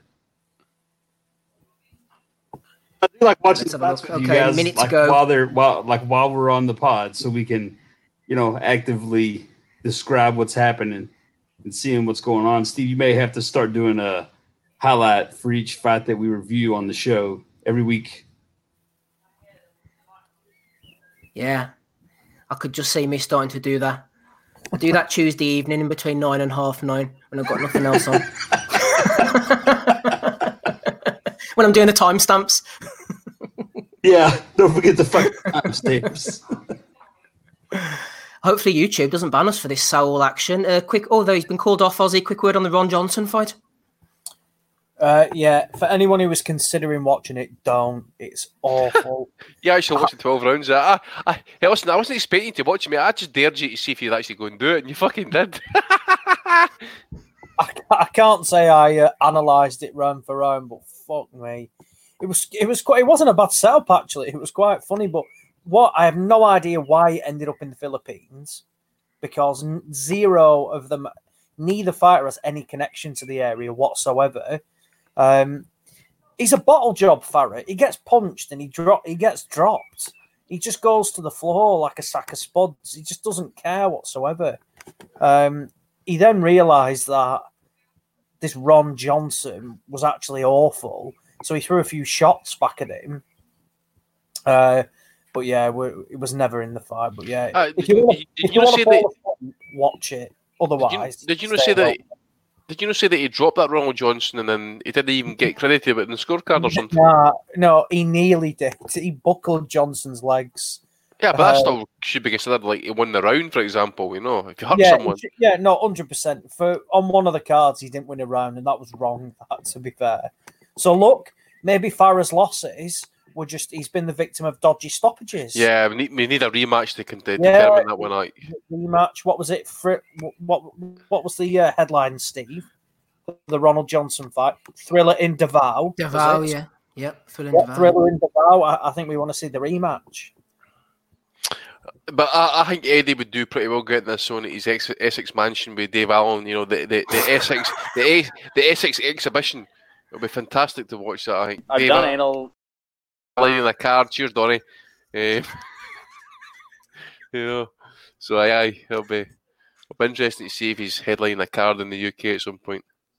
Excellent stuff. Right, boys, I'm not sure who we are going to be doing next week, so I shall leave it in the hands this week of our good chat. You've got 10 minutes from now until 25 past nine. Throw names in of potential fights, and then we'll pick one at the end of the night for us to review for next week. Only serious ones now. I mean, you've seen from those Saul Farah fights, we don't fuck about here. Only serious fights, please. Throw them into the chat. Any recommendations, any suggestions? And we'll try and pick one up for next week, whichever fight we're going to watch. Andy's still here with us. So is Rob Kelly, Ozzy, and Gabe. We're going on to Bellew of the Weeks later on. I think I have a couple. I have a question from Danny Young. We'll either do that tonight or next week. Maybe have a bit of a chat about the zone. There's Rob Kelly getting stuck in. What is it, Rob? And he's gone. That was his final words, Rob, there just before he got murdered brutally in the field. He's gone. Everybody, did you hear what he said, Andy? I never heard him. I think he, you were talking at times, so maybe got, you know over Yeah. over the topic. So I never really heard what he said. Not to worry, we'll get Rob back on as soon as we can. Let's get on to the light middleweights then for this week. Jason Chukwu did throw some names in this morning. I already Never had a let list. Chuck Wiggy's names for fucking this type of topic, by the way. Fuck's sake. What was one of the names he put in there again? He did try to uh, sneak old Corey Spinks in again um, into Oh. his uh, honourable mentions. I've actually got the crawls just thinking about fucking Corey Spinks, man. Jesus Christ. But did you know put in Simon Brown and uh, um, uh, Felix Trinidad at 154? I mean, fuck's sake. We've got no Rob. Ozzy's BRB. He doesn't want the smoke. So down to Gabe and Andy at the moment for our light middleweight tournament. Maybe the guys in the chat. Should we involve the guys in the chat? Maybe we see what they have to say, Andy. Maybe see if our decisions are um, our decisions are correct. Do you think that would be a wise move, or should we just keep them down there under I the don't know. I mean, to be honest, with you, I'm looking at the chat and that it's full of casuals. To be honest with you, maybe maybe get Porky on and. I'll have to hear his kind of breakdown as to how uh, uh, Julio Cesar Vasquez is, uh, is you know basically worthy of taking part in this tournament over Keith Mullings. There's some good guys knocking about Keith Mullings. For me, there's no from the past against Terry Rice. Um, uh, knows his stuff. A few of the guys do actually. Joe Kennedy's in there as well. Jim Bowen from Bullseye fame. He's dead. Yeah, he's, he lives on in our chat though. Right, let's get let's move on then, shall we, to the light middleweight tournament. Hopefully, Rob will get back at some point. First one, Andy, I will throw into you. So Julio Cesar Vasquez, two minutes or less, going in against the aforementioned Terry Norris. Julio Cesar Vasquez against Terry Norris. Uh, who, who you got? Yeah, I'm going to go for Norris, and I didn't say confidently because obviously you know, Vasquez became a bit of a journeyman, I think, and, and, and he's like. And to be honest with you, I've not seen much of his career, and I remember the Carl, the one fight I always remember is the Carl Daniels fight because I think it was one of the most vicious knockouts you'll see, or it's definitely in, in the equation. So, and I've seen more on Norris. And I'm going. I'm going to go. You know, his hand speed activity, but I'm going to say as well as you know, he'd need to watch because Vasquez was a bit of a heavy hitter, and um, I think Norris has shown times where his chin wasn't really the strongest. Um, but I'm definitely going to say I'm going to say Norris wins it on points. If you're talking prime for prime, um, I think he was he, Vasquez was more than, than capable for, for for any fighter. I mean, he got a one over. He got one over Winky Wright, I'm sure. Winky Wright, yeah, that's right. Yeah, and I, I, I didn't remember the Whitaker fight to be honest with you, so I can't comment. But I know it went it went to distance and stuff. So and who was the Spanish guy? Fuck, we mentioned him the other week there. He fought, know, fight Oscar. Wasn't he Oscar? Oh, uh, Ca- Castillejo. Castillejo he fought him as well. He beat him as well. So he, he, he's fought some decent opposition. I just think when when when, when he lost his title, he kind of went like in a journeyman route and stuff like that. But I'm going to say Norris, quickness. You could hit as well, Norris, I I suppose. Um, quite He was a liability, though, wasn't he? That he wasn't going to hit could be. and get thrown out. It could be. He, he could. He could stray low. He could get a few DQs and stuff. But um, I think he would hold it together. I think he would. I think he would it on points. I agree. Uh, I also, uh, Porky mentioned Vasquez there. I think Reverend Pickles went for Norris. I would tentatively pick Norris. I thought Norris was supremely talented puncher, as Andy said. He was very fast as well. But you could see someone as um, rough, tough, rugged as Vasquez and as hard to beat as Vasquez with his power as well, giving Norris trouble. If Vasquez were to catch him, I, would not be surprised at all. But if Norris could stay out the way, I could see him definitely getting the win. So I agree with you there, Andy. I think we'll push old Terry Norris uh, through to the next round. Let's hit up Gabriel. Are you there, Gabe? Are you pumped up, ready for quarterfinal number two? Yeah, what, what do we get? Okay, Gabe, two minutes or less. You can give us your opinions on. Tough one here for the hitman Tommy Hearns against the body snatcher Mike McCallum. Hearns McCallum. Ooh, I know Dave. Dave liked this one. Ooh, I'm gonna go with um, s- I'm gonna go with Mike McCallum. I, I think he had a great chin. Uh, don't think he ever got stopped, from what I recall. And I think if he if he does exactly as his name implies and works the body, uh, we know Tommy uh, maybe had some liabilities in terms of of chin uh, ability to to be in in really big dog fights. Um, not to, that's not to disrespect Tommy Hearns at all. Absolutely one of my favorite fighters of all time. Uh, but um, I, I, for some reason, I just feel like Mike McCallum would take it uh, eh, late stoppage. Late stoppage for Mike McCallum. Gabe has spoken. Yeah, Hearns, a couple of the boys in the chat, Ian McKenzie going for Hearns, John Fury, excuse me, going for Hearns as well. McCallum was a hell of a fighter, wasn't he, Andy? He was so, so strong at light middleweight. Yeah, light middleweight, middleweight as well. You know, obviously, he did end up topping it at, uh, light heavy. Um, the Toney fights, I can always remember them. Um, I, I, agree with Gabe. I, I, would actually side with McCallum as well. I'm not too sure about the stoppage, Joe. And I, know what we're talking about. This is like middle. I think Hearns is still in his prime. Chin's no really um, much of a concern. And I always remember his fights with Callumby, um, um, Mike McCallum. Uh, I think he, he, he, iced Julian Jackson pretty quick. He's got wins over. Uh, uh, who's the guy that Leonard got? Leonard fought. Uh, no Kawi, Kalu, Kalui, hmm. I think his name is. Oh, yeah, um, yeah, he's got a win over him as well. I think he's got like a win, a loss, and a draw with Toney. He's beat Jeff Harding as well up at light heavy. Um, yeah, I'm going to say McCallum. I agree with Gabe, but, but I, am going to say McCallum would win on win on points. He just it's too smooth and. Hearns, you know, he was a good hitter as well. I must admit, McCallum and Hearns is a devastating puncher, but nobody dropped or iced Mike McCallum. I just don't foresee I don't see Hearns doing it actually. To be honest with you, and again, it's not it's not a knock on him. It's just you know this this is this is Mike McCallum. You know, one of one of the best of all times, Hall of Famer, uh, great amateur back in his day as well. I think he even won the Commonwealth gold medal actually. Uh, forget when. And he's he's, he's listed opponents stuff. I, I don't know. I need to go and check. I don't know if um, if Duran was was champ running about light middle middleweight at the time when McCallum was kind of floating about. I don't know if he kind of maybe swerved that fight. I need to go and double check on that one. But um, I guess it's a, it's a three weight champion or three time champion, I think, and stuff. Okay, Mike McCallum moves through then to the semi-finals. Uh, next one, Gabe, for you, a man who's already been mentioned, Ronald Winky Wright. He lost to Vasquez, but he's going in here against Nino Benvenuti.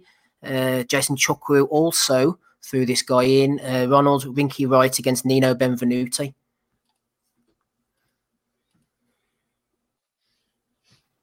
Sorry, I am stuck muted. Um, I'm going to go with. I'm going to go with Benvenuti on this one. Yes. I, I, I just, I mean, I like Winky Wright. He was uh good 154. Uh, he was also did he, did he ever go to 160? Benvenuti. No, no. Yeah. Um, Winky, yeah, Winky did you? He fought. I, um, who did he fight at middleweight? He fought Quillan. He fought Williams. Quillan, he fought Hopkins. Yeah. He fought Taylor. Yeah, there, there you go. See, I couldn't remember. I, for some reason, I was drawing a blank on what he did at 160. I mean, look, Winky was a solid tactician. Uh, one of his best fights was making Tito Trinidad look like a novice. I mean, he jabbed his face off. Um, I mean, he he just he didn't do anything but jab the whole fucking fight. If he would have pressed at any point, I think he could have eventually knocked Trinidad out. Um, but he held Trinidad at bay the whole time. If you want to see a performance on on what a great jab can do for you, um, that was a great fight. I mean, also a bit exposed. I think uh, some of the weaknesses of Trinidad um, that maybe uh, Bernie Hopkins hadn't hadn't exposed yet at that point um, previously. But overall, it was solid. It was a good. It was a good. Uh, he was a good fighter, but I just don't see him. I don't see what he's going to do to win that fight. Okay, Benvenuti moves through that. along. Yep, along with McCallum and Norris. I haven't seen enough of Benvenuti, Andy. I know that you're more versed on his career. Did he fight? He went up and fought Monzon, didn't he? Fought Monzon twice, mate. Mm. He actually went to Italy. Well, he, no, Italy, he says Italian, but he fought uh, Sandro Mazzinghi uh, one of the great Italian fighters of all time. Uh, twice knocked him out. He's got wins over Don Fullmer, uh, Emile Griffith, um, at least once or twice, and Luis Rodriguez, who was one of the one of the great. I think he was a Cuban actually, one of Ali's favourite fighters actually, believe it or not. I'm sure he was a Cuban. Um, kind of fought in the same era as Griffiths and Benny Paret and all the type of guys and as well. Eh? And the Monzon fights were obviously they were. I'm sure they were at the tail end of his career. Pretty certain they were and a top amateur back in his time as well. Benvenuti, I think he was um, I think he was Olympic champion, and I'm sure he even got the Val Barker Trophy as well. So um, definitely a popular champion back in his day. Like, Yeah, I, remember watching the Benvenuti Monzon fights, both of them back in the day when I first got into the sport. That was about 20 years ago. Couldn't tell you a damn thing about either of them. Maybe time to start uh, revisiting those scraps. Okay, Gabe, let's go on to quarterfinal number four, bringing it back up to date slightly with one fighter anyway. Both of these are, of course, now retired. You have the big puncher himself, Julian Jackson, against Sugar Shane Mosley. Julian Jackson against Sugar Shane Mosley.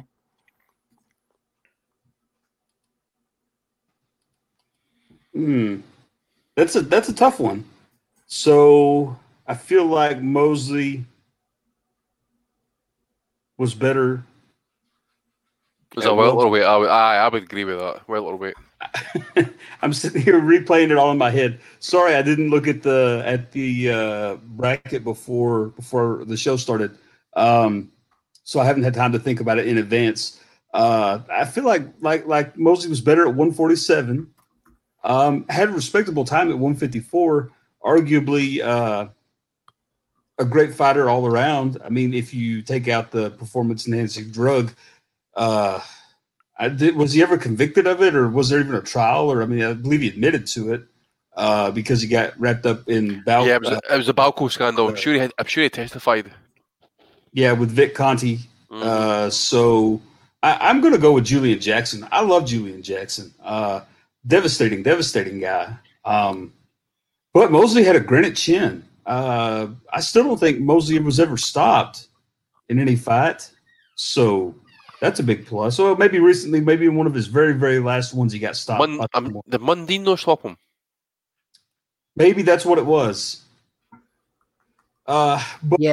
I mean, uh, obviously, I think we're talking about you know before the real decline of Shane Mosley.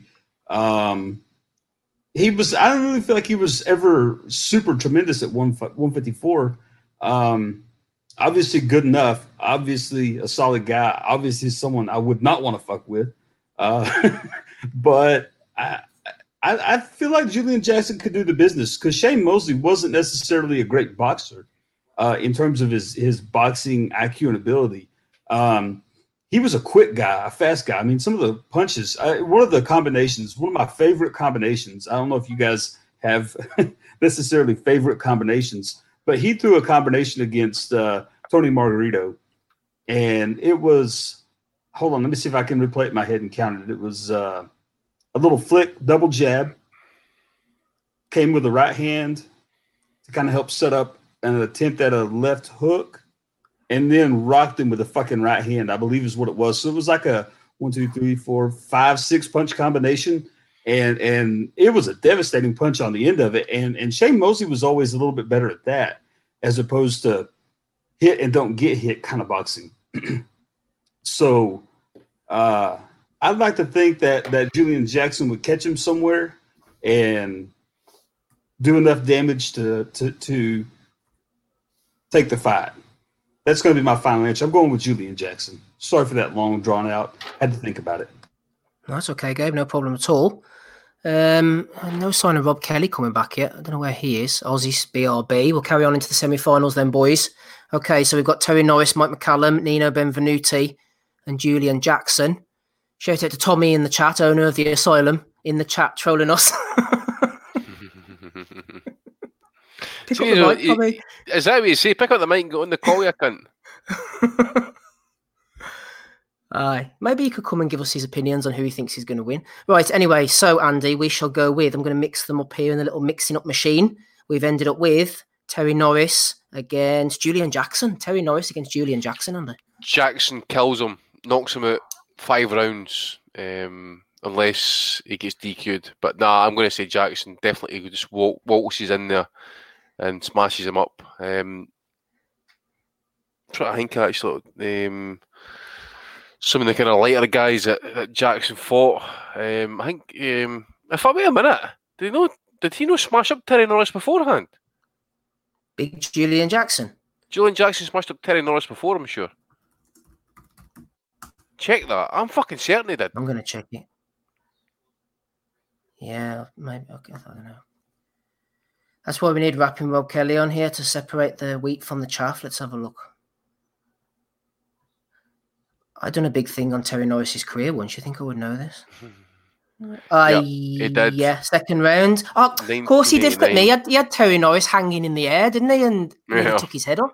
1989, without Yeah, doubt. right. So I will refer to that one and just say, yep, Yeah. Oh, Jackson. Yeah, easy, that's right. easy night work. That's right. He nearly killed Norris. I remember that now. Okay, so that out the way. Uh, over to you, Gabe. Nino Benvenuti, Mike McCallum.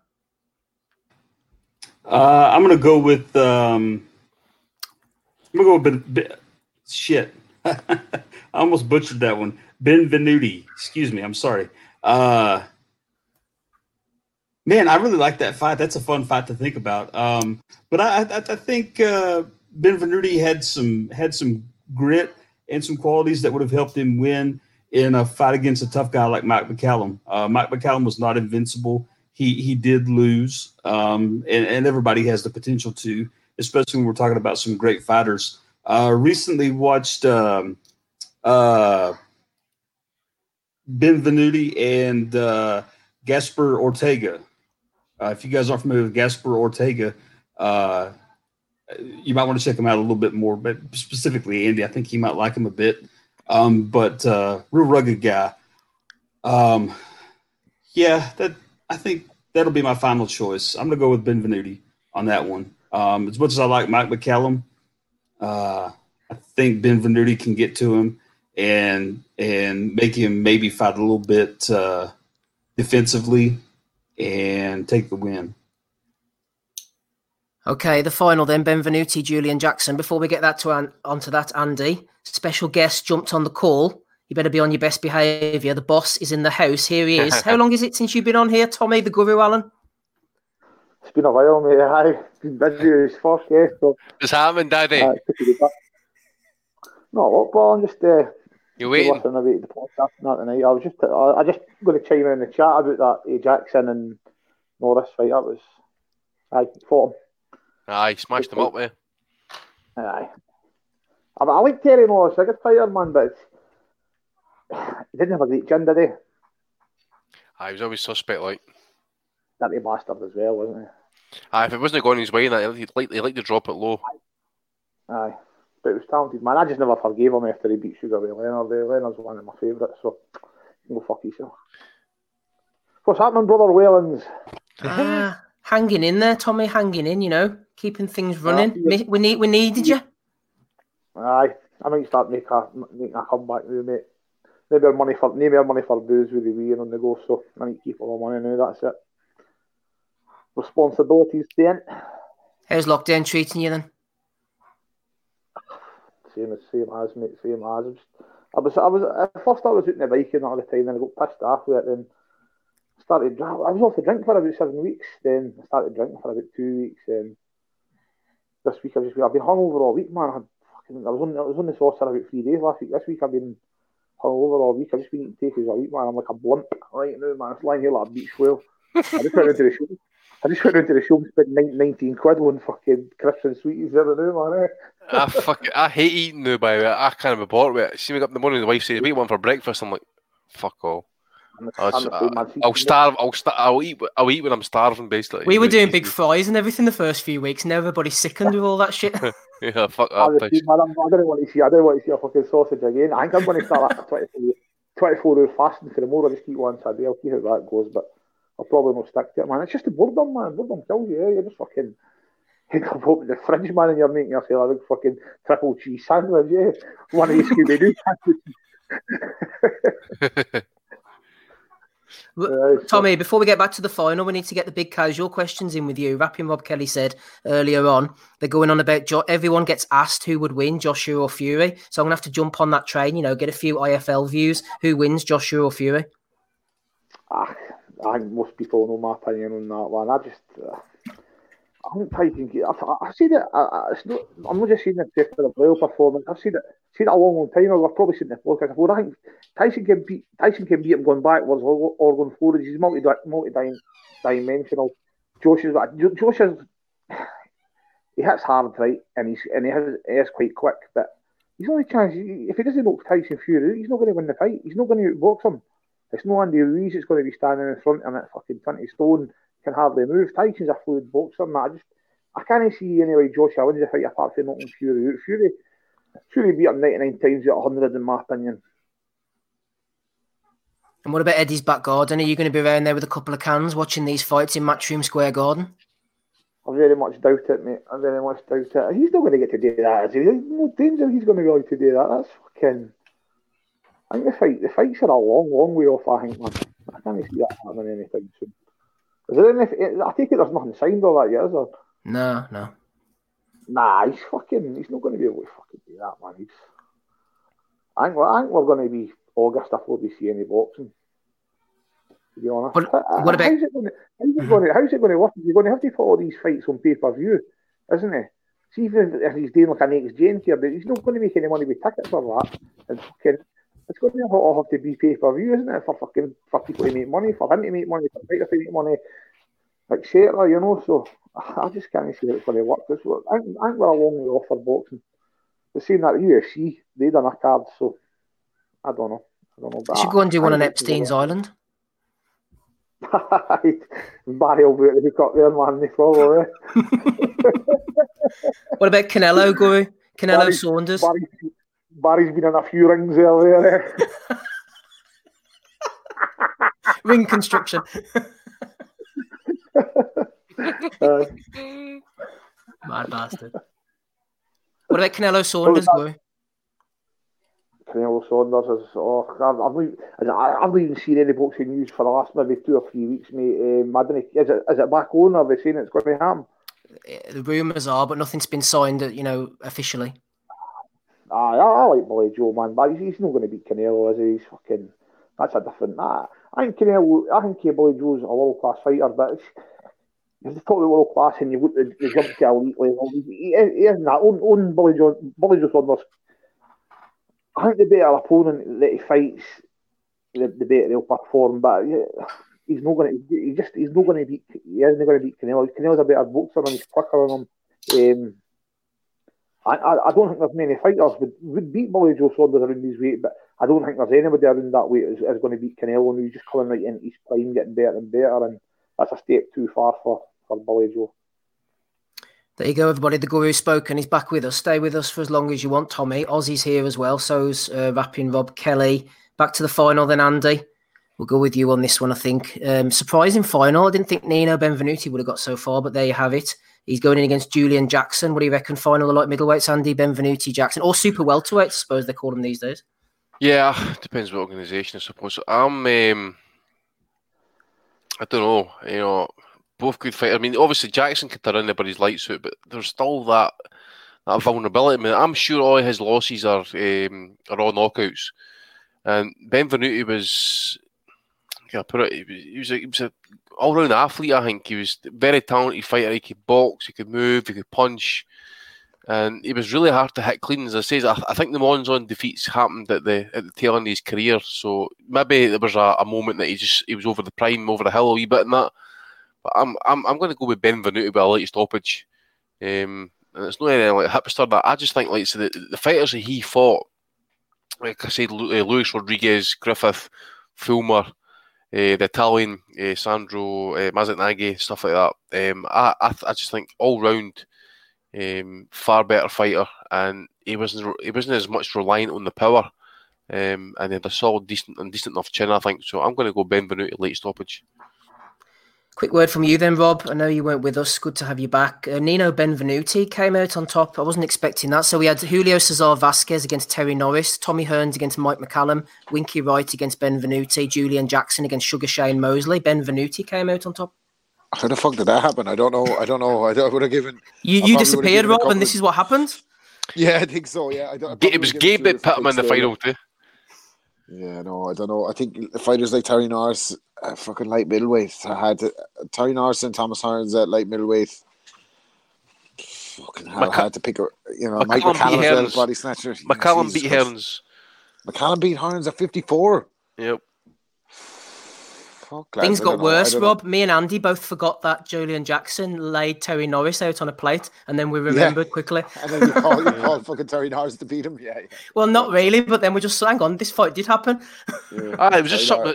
I, I, 'cause I, went, like, I, been, I was without doubt he's going to smash him in five rounds. I'm like, he fought he fought this guy. For, He fucking fought him like late eighties or something. I smashed him in two rounds. Terry Norris was was very very good, very good, very. But also, he was prone to get sto- uh, either Yeah. get stopped or or, or get DQ'd. You know, it was the, it was the old fucking 1980s high chin, wasn't it? The old fucking neck up in the air used to be Terry Norris's on um on doing at times, like too almost too rangy. Um, it sounds bad these days, Terry Norris, when you hear him talk. does he? Yeah, that's a Oh, aye, in a bad way. fighter. Um, fuck, I don't know. I, I all good fighters, man. I, to be honest with you, Benvenuti's probably the one I've watched the least out of them all. So maybe I'm, I'm giving an uninformed uh, opinion there. Like, um, in terms of actual watching actual footage, uh, fuck it. Just uh, let's just get to the final. But all great fighters, all very good fighters. Done and dusted. Benvenuti wins light middleweights. Then he joins an esteemed club. We had the Sugar Ray Robinson winning the middleweights, James Toney winning the super middleweights. We also had Roy Jones Jr. winning the light heavyweights, Evander Holyfield cruiserweight, and Larry Holmes winning the heavyweights. Um, if anybody wants to send in any, then do so for future episodes. Welterweights next week. Try and get them to me Thursday or Friday if you can. And then at least I'll know not to do them. Oh, here, Andy Marcus Bellinger sent in the super featherweights. I'm not going to spoil Good. it, but it's a real nice, nice Yeah, mix I- from Marcus Bellinger there. I could think so. I, be, I should think so. There'd be, there'd be a good mix. Featherweight, super featherweight. are we going to amazing. DQ Ray Robinson from welterweights? Or are we going to stick him in? Well, that's what I'm going to say, mate. I, I, I, I think we should we should leave him out because he is he is he's no peer, but He's number one all time. I think we should leave him out, out of respect because it's Yeah. too easy to say that he's going to win fucking welterweight and middleweight tournaments and stuff. I think Yeah. too easy. And I've tried not to go back too far as well. Sometimes I know Robinson's different because he transcends the eras with his style and his ability, but sometimes we mentioned before it's difficult to match them up. So I've tried to bring guys in, uh, you know, more more um, recent. So maybe someone like a Vernon Forrest will slide in. Obviously Trinidad will probably be there as well. Steve, I, I know you're you're letting Good the you're letting the fans shout out uh, the welterweights for next week and stuff. Any list that doesn't involve Jose Napoles will be immediately shredded. Immediate shredding from Andy. I let the fa- well, I let the fans um, call out the list for next week's fight, Andy, and they, um, as you Yeah. say, they give us the square root of fuck all because I haven't seen anything. No, I've not seen that in here. Casuals, casuals, a lot of them. Uh, Conor, Conor Benn's beard's getting mentioned. Yep, that will get mentioned in Bellew of the Fif- Weeks. 15th anniversary of Ricky Hatton and Kostya Tszyu um, this week, isn't it? Not is that that Ricky right? ever mentions it. Ah, that's right. We have I, I done heard. Punches for I the heard- pass for that before, have we or no? No, No, no, it was no. it was too it was too obvious one for us, mate. eh? Mm. Because I think uh, BoxNation done it. No, uh, if you listen to the BBC podcast, Costello and Bunce he actually had Ricky on the call uh, and watched the fight back live, uh, or most of it live, and just basically had him give his thoughts and opinions on it and stuff. Eh? So good listen. And uh, they did. Uh, what was the last one they did recently? Um, give me a second. It was actually a good one. If I can get into the fucking podcast. If nobody mentions one, Andy, you could do Hatton-Tszyu next week if you wanted to. Yeah, I suppose we could do that one as well. Um, there was one that you were talking about. Oh, it's punches for the past one you actually you were mentioning Aye, to us. Yeah, yeah. Yeah, yeah. We'll do Hatton-Tszyu if nobody comes up with anything else for next week. Then it'd be a good chance to watch that again. See fights like that. I remember watching them at the time, but then you realise you've uh, you guys might be different. I, I, haven't, I probably haven't watched that fight since the night. Since the That actual was- night it was on. That was like three in the morning or something like that. Yeah, That fight. I remember being two thousand and five, wasn't it? Yeah. absolutely gutted that night, man. They Yeah. asked him, didn't they, how do you feel about fighting at two o'clock in the morning? And he said, I'm from Manchester. Every fucker fights at two o'clock in the morning. Okay, then, boys, let's move on to Bellew of the Weeks for episode 375. Gabe's with us, rapping Rob Kelly, the guru Tommy Allen, no less, uh, Ozzy Smith, Andy Patterson as well, alongside me, Steve. Uh, quite a few nominations have come in during the week, and of course, the guys will throw theirs in as well. First nomination from Declan Graffin has gone for Zucan or Kanzu, whatever he's calling himself these days. I believe if LeBron James became a boxer, he can be a world champion, says Zucan. Uh, there we go. Ricky Gravel has nominated Tony Bellew. Uh, Bellew slamming Leave Canelo for being for being a drug cheat while on a Zoom call with Billy Joe Saunders and doesn't mention Billy's failed test. 112 minutes and 54 seconds in. He's a remarkable man. A remarkable man, Andy, who I think we're going to be hearing quite a lot of Tony nominations this week. Yeah, just leave him alone. Eddie was going on about that this week as well. Okay, so Tony is commenting on this situation about some government minister, not really sure about Ed. the ins and outs. Evening Ed. Boxing Bet Guru says if Bellew sticks with this in spite of the baying Twitter mob, I'd like to nominate him for Bellew of the Week Life Immunity. He wants Bellew of the Week pulled out of Bellew of the Week. There we go. Uh, Andy, you've nominated one here. Uh, boxing scene. Beltran says Munguia has a good chance to knock Golovkin out. this is the same. This is the same Munguia who wasn't even allowed to fucking fight Golovkin in a fight. I don't think it was a, was it, was it a title fight. It doesn't matter. He was basically blocked by every fucking authority in America. oh, when he fought Martirosyan. Ah, you ain't getting this fight. You ain't getting this fight. But, no, but, but she, he was Munguia was named as an opponent for Golovkin, was he? No, Yeah, whenever Golovkin, uh, Canelo failed Canelo in the test, and That's then, what it was, and they ended up fighting Martirosyan instead. that's what it was. I, I Yeah. was honest to God, I've never fight- uh, instantly. You tossers. Uh, Trading Leather Boxing has nominated Tone. The Tone Tradiction, at it again, was only last week. He wanted uh, people breaking rules stoned to death. Now he's telling people to ease up. Um, JS Park has nominated Lord of the Flies, Naota from the Boxing Coalition. The last round said, complete this sentence. The most overrated boxer in history is, and Lord of the Flies says Vasyl Lomachenko. He's had the weakest route to being called pound for pound ever and has watered down that term so bad that people are trying to rate Spence and Tank's garbage resumes as pound for pound also says Naota. So a strong, a strong one from him there. Uh, Paul Raftery got in touch over on Twitter nominating Spencer Dance. Spencer likes uh, Tony Bellew. He says, Tony, you were fantastic to watch on that program. What a humble, kind human being you are. I truly hope you find happiness. You deserve it. Amazing journey. Well, I hope if he finds happiness, Rob, what a he's cunt. tucked away somewhere where no one could bother him. Just leave him alone, will you? For fuck's sake, leave the chap alone. He's uh, he's he's changing his opi- opinions on social distancing. One minute he wants you fucking quarantined and locked up and gas masked up, and the next minute it's roam free, do whatever the fuck you want. I, I tell you what, right? In a lot of ways, we pump Bellew up with this Bellew of the week thing because I, th- I think people would have forgotten about him by now. Not saying we're the credit, for, uh, giving him the credit for his public persona, but in the boxing world, people would have long forgotten about him. But he just cannot shut the fuck up. He just can't do it. Like cannot do it. He has an opinion on absolutely everything and knows fuck all about most things, uh, boxing included, by the way. So, um, yeah, good on Bellew. Keep, keep the, the gift that keeps on giving. The gift that keeps on giving. Um, your president, Gabe, has been nominated. Donald J. Trump, way back, old school Bellew of the week in 2014, talking about Floyd Mayweather getting beaten up badly through 10 rounds by Marcos Maidana, but the announcers say it is even. Only two rounds left. Trump, big boxing fan, Gabe, as we know, put on many's a good fight back in the day.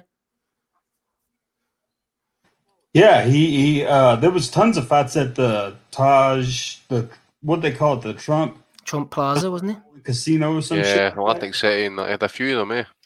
Yeah, there, I can't tell you how many fights I've seen at that place.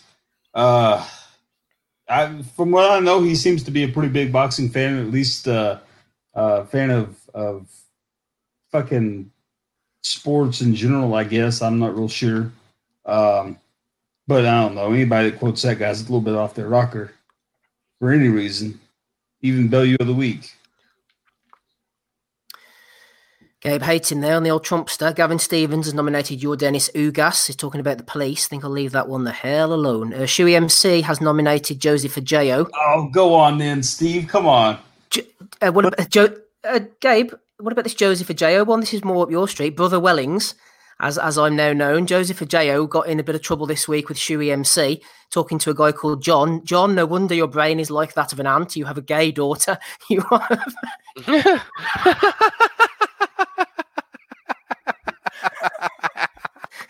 you, you are a failure in, in every aspect of life. Go and get your madness degree from a psychiatric institution. Oh, Is it between brain size and gay Yeah, daughters? yeah. I mean, the doctor might know. He is a doctor after all. Is, is there some credence to this? the, PhD, PhD, God damn it. the doc just absolutely ended his career there. Like, Jesus Christ. Oh dear. Well, here, Gabe, if you like that one, what about this other one? Abu AA also nominated the doctor for some in- increased hate. He said, Zico, nothing is wrong if I am attractive to you. There is nothing wrong for being sexy. It is wrong when you have inter- sexual intercourse with me. You are physically, psychologically, and, phy- and physiologically sick. Uh, period, says Joseph J.O. He's got, Gabe, I'll tell you what, he's been going absolutely mad this week. I, I can't tell you. This guy's just put out some real gold this week. I mean, let's face it, the doctor's always pretty, pretty on point with all his tweets and comments and everything. But this this week, he was just off his rocker, insane with dishing out knowledge to ignorant fools. Well, Brother Wellings uh, got a, a video made for him anyway by the doctor doing a bit of a bit of uh, bag work outside, a bit of invisible pad work outside the garage. Good old Well doctor. mate. That's Oh, that's yeah. a lot of bullshit because I make those videos for you every week and I don't get a fucking mention. Don't get a mention. Where, where's the THD PhD, Rob? It's the- it's Hashtag THC levels. THC PhD. That's what it is. Yeah. is. THC baby and CPD. That's what it's at. that one. Okay, Peter Fury says only fights available, all British fights. Dave Allen wants to fight Hughie. It's a good fight in these times, so Hughie will accept the invitation. Chisora fighting Usyk. Uh, BoxerRatings.com said Hughie Fury versus Dave Allen sounds like a great fight given the circumstances. Don't understand people are being negative about it. David Almond has nominated him for that. Uh, David Almond has also nominated John Bones Jones. I didn't even make half of what Deontay Wilder makes. If my reputation causes you to undervalue me this much, just go ahead and release me from my, my UFC contract altogether. I'm sure some promoter somewhere will be more than happy to pick me up, says Mr. Jones. Uh, Trafalgar Blick was talking about Adam Booth doing the pads.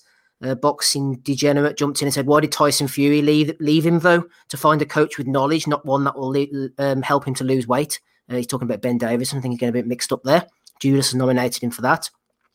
Uh, Christoph at Starry Boy has nominated Sky Sports Classics for putting on Kel Brook versus Jojo Dan. That ain't no belter. What about this one then, Tommy? This is right up your street. Shout out to Conor Benn from Trading Leather Boxing. The beard has finally arrived. It's only taken about 23 years and a beard transplant. Tommy's disappeared. He's not interested in the beard, unfortunately, Ozzy. What about Conor Benn's beard? I haven't seen any footage, but apparently it's real. This It's here. we- We saw that a while ago, we no? No, but apparently it's actually grown into a full, fully fledged uh, beard you can stroke. Oh, oh right. So a I'm wee, not wee bit like George Groves' pube hair. I thought he got rid of it. I thought he he paid money to get a transplant and decided to shave it off. That's what I thought too, but no, not according to uh, Trading Leather Boxing. He said the beard has finally arrived. It's back. Yeah, the beard's back. Back with a vengeance. Tommy's not. He disappeared. Don't know what's happened to him. Okay, what else have we got? Starman AG86. Tell me a better win by a British fighter on foreign soil than when Haye beat Jean Marc Mormeck. Hashtag what went down. Really, says Da- Dan Desmond Property. Shout out to Des, regular listener. Can I nominate this for Bellew of the Week? Certainly can. Starman AG86 said, Get me on.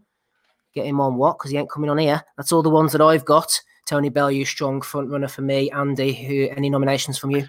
Yeah, uh, Errol Spence. Um, I don't know if anybody anybody caught the protest videos that's been going about recently. I think it was London, but the, a guy dressed up as Batman decides to walk him walk him through the smoke, and uh, doesn't really do nothing. I mean, I suppose if you're walking like Batman, you got to do something. You know, you can't just stand there and just like no do nothing. And Errol Spence comes out with uh, on the cool. He think this is a game or a movie. Should have jumped on him just for playing.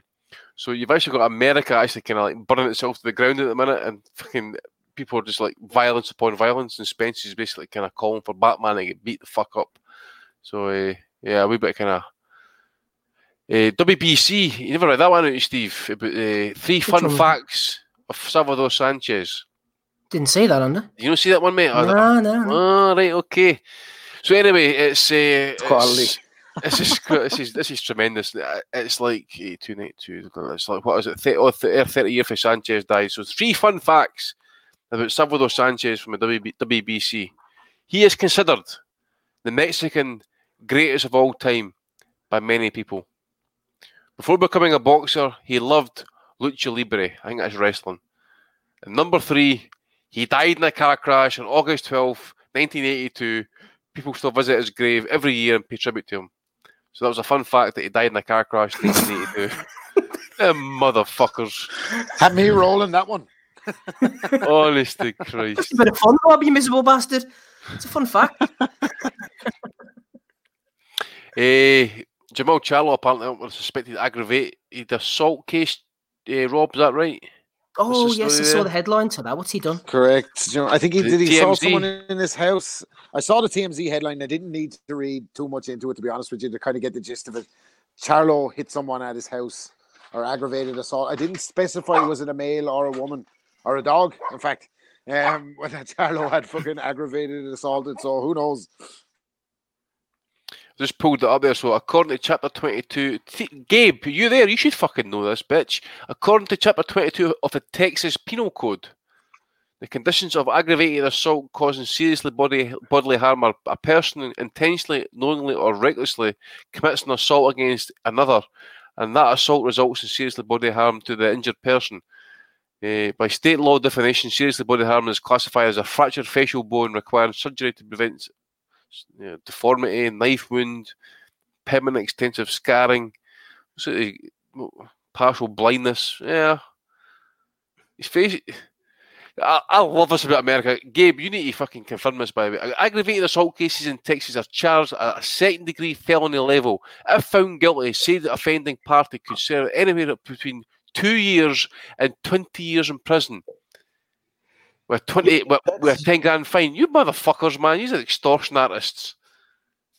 Yeah, that's that's about right. I mean, uh, um, I, I can't necessarily speak to how severe the situation was or, or what it all entailed.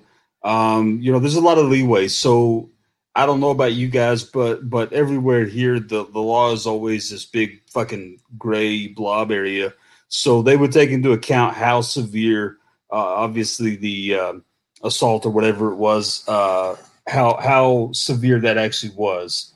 Um, first off, once they kind of determine that, then they kind of probably would make a baseline decision on how uh, severe the penalty would be for it. Um, from what I understand, the guy had some some deformity of his face um, in one report that I read, and so it seems to me like it was probably pretty bad. I don't know if it would be bad enough to maybe say that he would get the max sentence in that case. Uh, obviously, here in Texas and, and, anywhere in the United States, they do take uh, prior um, convictions and things like that into account. So if he had a history of of, of assaults then he'd probably be looking at a higher, uh, longer sentence, excuse me. And also, um, they may take into account his uh, career. You know, that, that could be a downside for him. So I think that might be a case where they look at the scenario, what happened, what led to the the uh, assault, and then from there they may make a decision based on the fact that look, this guy's a professional fucking boxer and here he is going around beating on people. Uh, what's his deal? Is he unhinged? Are they going to make an example out of him? Are they going to let him off? I mean, it could go any number of ways. Um, it depends on the judge a lot of times too. So the judge is, uh, uh, if he's wanted to make an example out of somebody, he damn well may do it. Um, so you never really can tell. Uh, just based off what I know so far, which isn't a whole lot more than anybody else has said. Um, I wouldn't suspect that he'll get a big, huge long term uh, for what happened. I mean, it could be a number of things. He may have been attacked first. You know, whenever all the facts come out, I think then you might have a better idea of of guessing as to what his uh, punishment will be, um, or if there even is one. To be fair. Andy, a few more from you. Yeah, uh, Tim Bradley uh, for saying that uh, you know, Stevenson is basically on a on a par with uh, Mayweather. Um, who well, else? in one uh, respect, maybe. aye, I suppose. Well, he's undefeated against women. Uh, talking about Barnett's, talking about Barnett's and stuff, and you talk about Ben with the with the the beard transplant. I know James DeGale went through the hair transplant as well, but fuck it, George Groves just just, just let I mention that hair that he never had.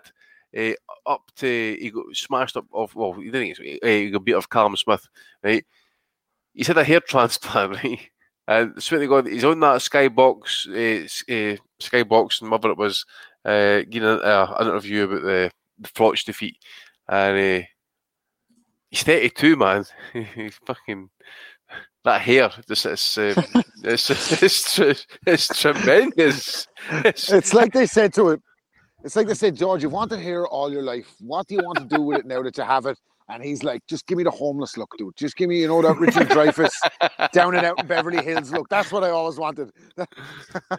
it's like he, it's like he raised a bucket for something to eat, man. You know, just that hair. It's just, mm, it, it just it doesn't fucking belong there. We know you, you lost your hair, mate. You know, it's it's weird as I say, is because you know Froch had his nose fixed after fighting Groves, or, and then you had you've got you uh, you've got Eubank fighting DeGale and Groves, not the both going to get a hair transplant. It's just uh, it's just weird. It's just too much money at the end of the day, you know. But When did fucking fighters give so much of a shit about the cosmetic appearance of their faces? They used to go around with their fucking nose split in two and their ears hanging off. No, They're Rafferty's cauliflower ears. Yeah, they're going, to, they're going to get fucking hair transplants. George Groves' hair transplant is the only only. It's probably the worst one I've seen since Leigh Griffiths is number one for the worst hair transplant. oh Rooney, yes, thank God for mentioning him. Wayne Rooney number two, by the way, for his money as well, Premier League money. They fucking they had him out. They had him out to dry when he came for the fucking. He looked balder. The, he looked balder after he got the fucking hair transplant. And this one, I don't know what's going on. Like it's just fucking. It's like they transplanted his hair from a fucking There mod was- from the eighties. There was one. There was one point. Leigh Griffiths' hair looked like a fucking computer program was like half loaded. It just fucking froze. Some fucking- player though. a fucking Some golem. player. We we Gollum looking like cunt. Uh, so he could get fucking with all his money now. He could probably go and get nine hair transplants in a row. Aye. He might, he might even get an asterisk put on the end of it. Still You could, counts, see him, baby. you could see it going whenever he was playing for Wolves. He used to have the sort of wispy in the air. Reminds me of my dad whenever he went out in the wind. You know, the sort of Bobby strands in the air. Aye. Bobby Charlton, can I as you say Bobby Charlton now? Just shave it off, man. Just shave it off. Right. Um. You are they all your ones, Andy? Yeah, mate. So I think uh, WBC is going to be in front for me at the minute. Um, Groves' hair, pretty spectacular. yeah, got to say. Uh, and Batman as well, just walking through the mist. And Errol Spence is like claiming beat that motherfucker. He'd have been he'd have been in bad fucking he'd have been in a bad spot if Errol Spence had have actually been there and acted on that one, wouldn't he? Because you know Earl, Oh. like in public, he could fucking do anything. Can you imagine Errol actually appear in the Batmobile and probably smash up the whole fucking place, man? Batman's like, "What are you doing in my car again, Errol?"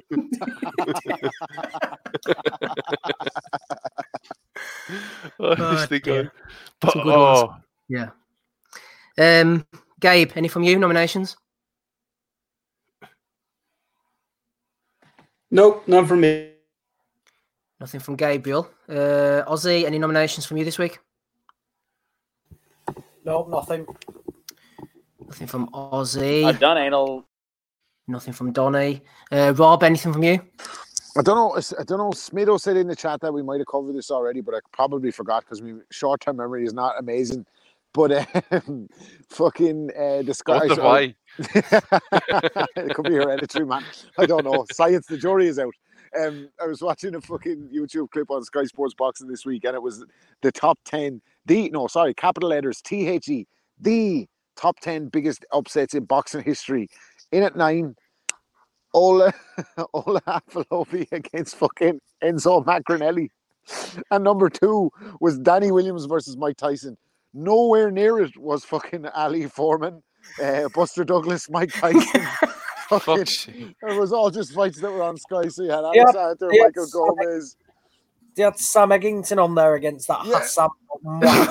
Who next? Yeah, that was in at ten actually. Yeah, Sam yeah, Eggington. did. The Yeah. biggest upsets in boxing history. Sam Sam Eggington at one time Joaquinho. So the Sky Sports Boxing. Fucking hell! I forgot about that one. mare. Having Yeah. a mare since quarantine, they are. By the way, do we know? Uh, do we? Does any of the do any of the panel want to give their opinion on who they think would win between Fury and Joshua? No. Well, Tommy gave his opinion while you weren't here.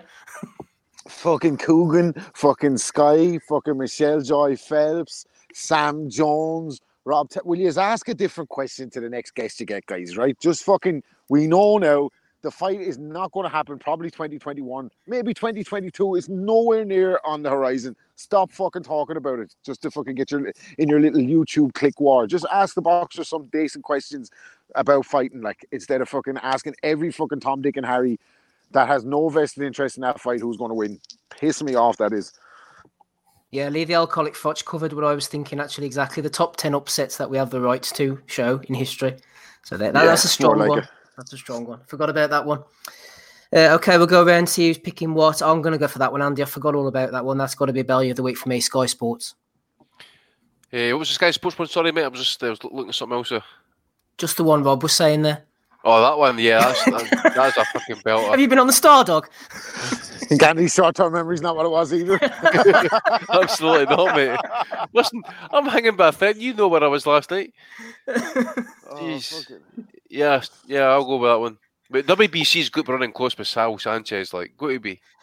Ah, that's a good one. There's been some solid ones this week. Uh, Ozzy, who you going for? Oh, it's uh, it's tough this one. I think Dr. Joseph Ajayo definitely deserves a uh, an honourable mention for his uh, outburst on Twitter. Uh, WBC, I agree, but then Yeah, you don't say that. then there's got to be got to be an opportunity to uh, hammer Sky for their obscene top ten uh, upsets, which, as we say, involved one-time McQueen. Good old one time, yeah. Sky looks like it could be a clean sweep here. Rob, I take it you're going for Sky. Yeah, but I think I like the Salvador Sanchez one as well because didn't Andy take the account to task as well? It's a fun fact that he died, mate. And the man was like trying to trying to oh. fucking justify it, and he was like, "Well, I actually think it's a fun that people still visit his grave." I'm like, yeah, yeah, fucking barrel sure. of laughs, all right, man. Yeah. Oh. I can just imagine this fucking pilgrimage in Mexico somewhere that they're fucking walking up to his grave and that. Oh, we all pay homage. Fuck off, man. You want the guy to be alive? Twats. Yes, yes. Uh, Sky Sports looks like it's going to sweep it. Gabe, who are you going for? Sky Sports for the sweep. Sky Sports for the clean sweep. Sky Sports is still going at the moment, though. One entity that is going to be be destroyed very soon, we believe, is the good old fellas at DAZN, old DAZN. Gabe disappeared. Going to have a quick word about DAZN before we close up for the night. Just before we do so, we're meaning to give out the top guys a shout out here. Our top Patreon subscribers I have the list in front of me. Going to give them a quick shout out here because they are good guys, all of them.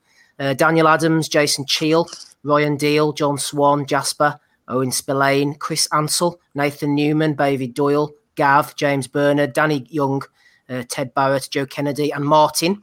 I'll interject with a couple more names uh, in a minute. These are the top level subscribers. Shout out to Go these on, the lads. These are the on, the lads, in touch every week. Top fellas should be should have been giving them a shout out before now. Finally got round to it. Ozzy, first of all, any thoughts on the zone? It seems to be the talk of the town. Apart from these uh, sort of Eddie friendly entities, I know Russ was saying that during the week as well. Any insight? Any opinions on the zone situation?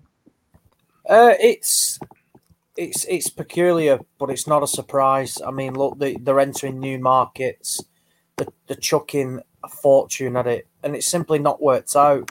This this virus has, has come at the completely wrong time for them.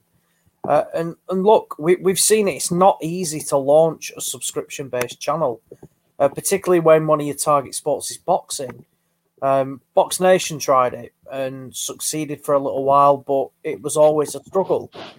Um, the only way to DAZN, I think, will work is if they pick up major rights to uh, the Premier League, NFL, your, your major sports, which will drive subscriptions.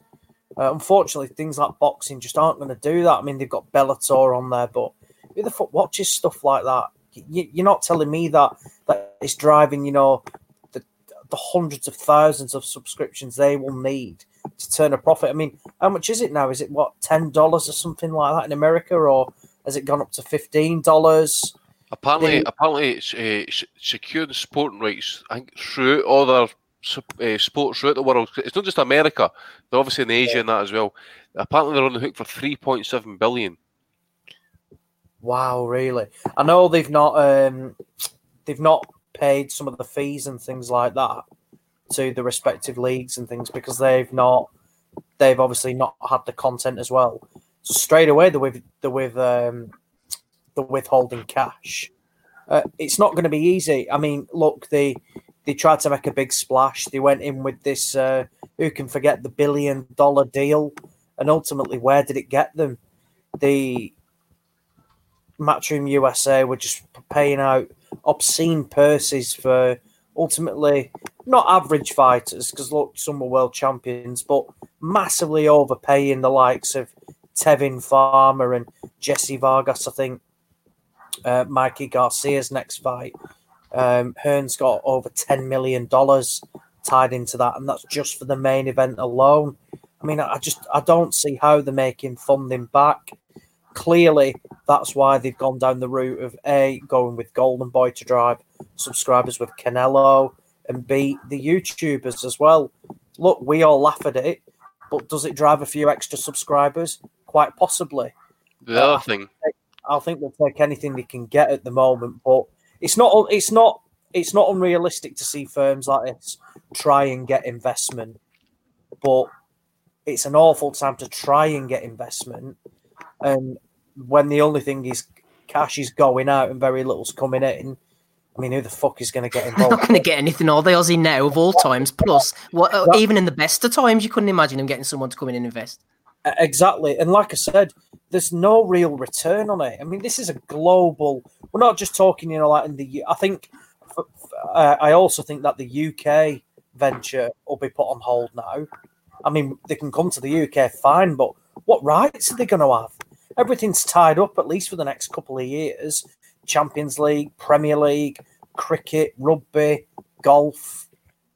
I, I just don't know what sports they could take that you know would lure you in. Even the US TV as well. That's all uh, tied up with Sky as well in terms of basketball and the NFL. The only thing we can't see over here, unless it's on Premier Sports or something, is baseball. And who the fuck cares? Like, who's going to subscribe to the zone for baseball? Being brutally honest, such a small niche sport. It's just not going to drive their, you know, subscription for what they want. Yeah. Andy, just before I bring you in, a few more of the boys, top boys here. Uh, Graham Taylor, Jeff Conway, George Barry, Craig Jevons, Dom McNamara. I haven't seen John, uh, Dom in the chat tonight. John Kearns, who's been on episodes with us before. Nathan Shaw, Marvelous Mendo, Joe Ringer, James Addy, Ant, Marco Barrera, Marty G, and James Monaghan. Andy, take it away. What have you got to say? You were about to subscribe to DAZN, I think, before it went bust. your whole. Eh, yeah, well, as I understood it, I remember reading the article in Financial Times um, last week or the week before. It basically says that this uh, the owner of the zone is basically they're looking for fresh fresh injection of cash. However, it is open to the idea of selling it. So I think that basically says it says that alone. You know, they're on the hook. You know, there was a lot of pressure for what I read. You know, to try and get the German football season finished. Italian league starting up, I think, uh, in a couple of weeks' time, maybe next weekend, I think it is. Um, England's trying started up uh, early June. So these guys are all, uh, no, these leagues, I think they're all kind of committed and they've got to deliver it because there's obviously going to be a you know a black hole to fill if these seasons are then called and um, they can't be completed. You know, these these TV companies quite rightly are saying, look, it's a breach of contract. You haven't fulfilled your contract, regardless if it's been a pandemic or no. Cash is king, and they want their money back. You know, we're not paying you full whack for only what 32 games rather than 38 games, whatever it is. You know, you can you can see the point in the business world, but um, it's just I it's say came just call off time. the seasons. I It's- say the, the best rule is just to call off the seasons and declare whoever's at the top of the league the champion, and that's the fairest way to do it. Yeah, of course you would. Of course you would. But um, no, but in, in the day, as you, as you say, but you- you've got you've got other things. Japan, you know, whatever they, they're showing baseball, as, as Ozzy said and stuff. There, there's no F one. There's no boxing. You know, boxing's going to come back with empty arenas and stuff. It's going to be you know very regionalised, shall we say, and that's not going to be whetting appetites for the zone subscribers. Know, who wants to watch? Say, I don't know, give me a British fight, Josh Kelly and Nigel Benn, uh, Conor Benn, for example. You, you think somebody in America is going to subscribe to the, the zone to watch a, uh, a regional fight because No. they can't get anybody else to watch? They'll be watching it in their hundreds. It's the same as when ESPN show those MTK fights. They, they're watching them. In the, you can count it on one hand. Exactly. You know, or some of the YouTube cha- uh, channels and stuff. It's came the, as Ozzy says, it's came the absolute worst time for like say uh, the zone that because obviously they, they, they had a start up into box now. The money they pumped into Canelo and Golovkin and Joshua, I suppose, the three main names in the sport at this point. That's not even including what Tyson Fury's getting paid off ESPN. You know, they're getting paid fucking well. I mean, Golovkin's got a, I think he's got an equity stake. Um, Yeah, I was thinking well. about that this week. Actually. You know, it's, it's worth shit at the minute. Here's a it's worth tenner in sh- Monopoly money going to it's worth shit at the minute. But He's going to owe them money. there was, I say, there was pressure on Germany and I think Spain and Italy to try and get the leagues finished and stuff. So you know, and they've started back up.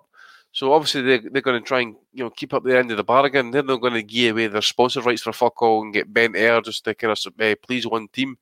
Uh, so at least Liverpool will get to do the right thing and win it in the park where it, where it actually should be won, you know, rather than just uh, boardroom meetings over Zoom. I reckon we have an investigation into it. What do you think, Andy? I think I, th- I absolutely agree, Rob. I think I think it, it took you three years to get one for, for George Cadetti, but I think we should get one for about corporate governance. I think we should get one. Puts the ball in the net. Day. right, just before we bring wrapping Rob Kelly in for the final word on the zone before we close out, final word to our top boys, our top Patreon boys. Should be giving these more of a shout out, to be honest, each week. We've got Richard Lodder, Slip Digby, Swaggy Taggies in the chat somewhere, Steve Turton, Ian Pirry, Sean Nommers, Vidal, Gordon, Jamie D, Red West, Holly Lewis, Holt, Mike Wrigley, Jamie, Davey Manhunter, Daniel, Gary Lockwood, Saul Brocklehurst, Daniel Wilson, and last but by no means least, the main man, Matthew Reynolds. Apparently, I don't watch IFL Rob or Boxing Social or any of those channels, but they're not asking Eddie about this. If not, why not? I wonder why. It wouldn't be like the channels to do what they're told, would it?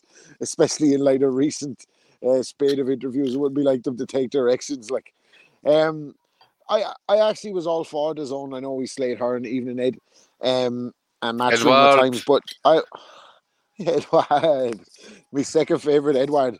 Um, I I think um, Took a while to kind of click on uh, that one, eh? Scores with, scores with handballs, not these days, eh? the old cow baby. Look at the hand of God. Um, Yeah. fucking. Actually, I tell I tell you it's a funny one. I was that was the first game of soccer I ever watched with my old man. Um, Argentina versus England, and of course, my old man was devastated that England got beaten.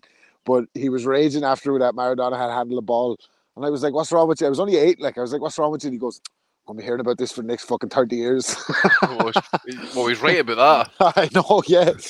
But um, but in in terms of the zone, I was all for it. As I said before, a subscription model coming in at a low price. I mean, I'm already paying a tenner for Netflix, paying a, whatever twenty quid for Now TV. I'd happily spend a tenner to be able to stream HD fights in the states. I think one of the big drawbacks for them, I think they actually were onto something with the business model. A common play in any business is that if a new kid comes on the block, then they go for market share. So they undercut the price and they try to get as many customers as they can. Then they ramp the price up. The problem was for them, I think, in terms of a lot of the sports that they're um, invested in, as Ozzy said, it's kind of geographically limited. So they haven't got worldwide rights to any of these sports. So they're in certain territories, they're doing well with certain sports. I think if their subscription model could somehow encapsulate all the sports and all the regions at the same time, I think they'd really be onto something. And I think the future is for sports is on one of these monthly subscription platforms. I just think it probably came at the wrong time. And as Andy said, they gamble heavy. I mean, we we all said at the time, how the fuck are they going to fulfill these obligations to Canelo, to Golovkin, to Anthony Joshua by propping up fucking fighters and like you know problems again in the sport. Someone said Andrade, Andrade Ah, got more got He demanding that for- money, baby. He demanding that cash.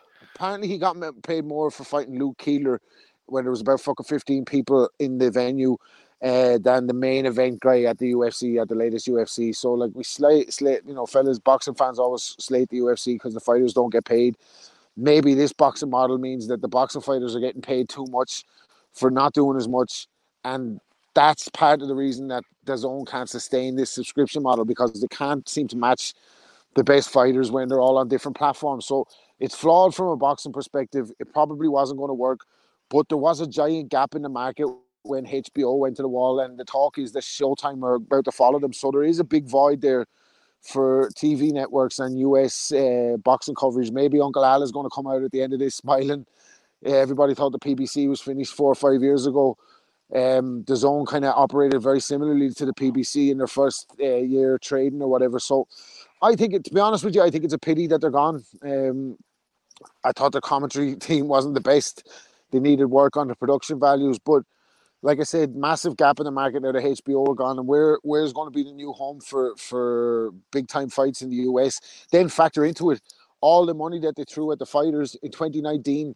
Tyson Fury, I think, made 30 million more than any of them. Like, and Conor McGregor was up next as the as the highest paid athlete. I think he only had one fight in 2019, and then the rest of them are down the pecking order. And I don't, thi- I think the zone had Canelo in at number five as much money as he is in terms of yearly income. So all that money that they're throwing at the sport and they're still kind of way behind in the market. It was a is a difficult one for them to, to maintain for sure. I think it is, man. Is he no was he no paying Tevin Farmer something like two million dollars? See what I mean? Like Tevin Tevin Farmer. What fucking planet is Tevin Farmer worth two million a night on? Two million a night for Tevin Farmer. He was demanding like three, four million to fight. Uh, was it was it me Giro? I think it was. Yeah, it, it was all right when Eddie was doing it though. It's okay when he come out. He was trying to get the best fights, so he was putting up the best Yeah. purses. But when Haymon did it, he was wasting money, and it was you know what's the difference between the two approaches? Eddie walked in like Very Um, And Haymon was nowhere to be seen, so he doesn't defend himself. So Uh-huh. he's an easy target. He's wanting Jesse Vargas. Well, Adrian Broner's demanding ten million, ten million dollars cash, or was he And going Hay- to Rapsy? Haymon's advising all the people on Yeah. uh, uh, the zone um, headliners, you know, getting a cut off them. Smartest Steve- man in boxing. Steve, I agree with your comments. I agree with your comments, on mate. Eddie's stable's getting thinner uh, in, in his hair. So yeah, Yeah, big exit coming soon. Yeah, I Watch think so. space. Do you Right, think so? anyway. Oh, listen to Steve. Do you think there's a possibility he might revert back to the old leisure centre days? You know, Mm, back- Maybe you never know. Shit fights in leisure centres, as he Yeah. once said. I'd say he'll disappear quick enough. He's got the darts keeping him going, hasn't he can't keep taking the losses, and as he says, the strongest shall survive. Yeah. Uncle Al still surviving, baby. Uncle Well, at least Al will matter. continue to survive. All he wanted to do was pay his fighters well and look after them. Uncle Al, greatest man in boxing. Blessed be his name. Anyway, let's Praise finish up be, tonight. praise be. Praise be, praise be to Al. Um, Andy's been on with us as always, thanks to him. Ozzy Smith, Rapping Bob Kelly stuck us till the end. The guru, a fleeting, disembodied voice came in at one point. He's also disappeared, as was G Murder, Gabe. He's no longer with us, unfortunately. Try and get one of the boys on next week, maybe Dave Loback, Donny, who knows, could return. Thanks to. Ekow Essuman, being one of our guests. Craig Stephen, MC extraordinaire, also jumped on. I've been Steve Wells. I'll catch you all again next week for episode 376. Same time, same place. Bye. Bean. Sports Social Podcast Network.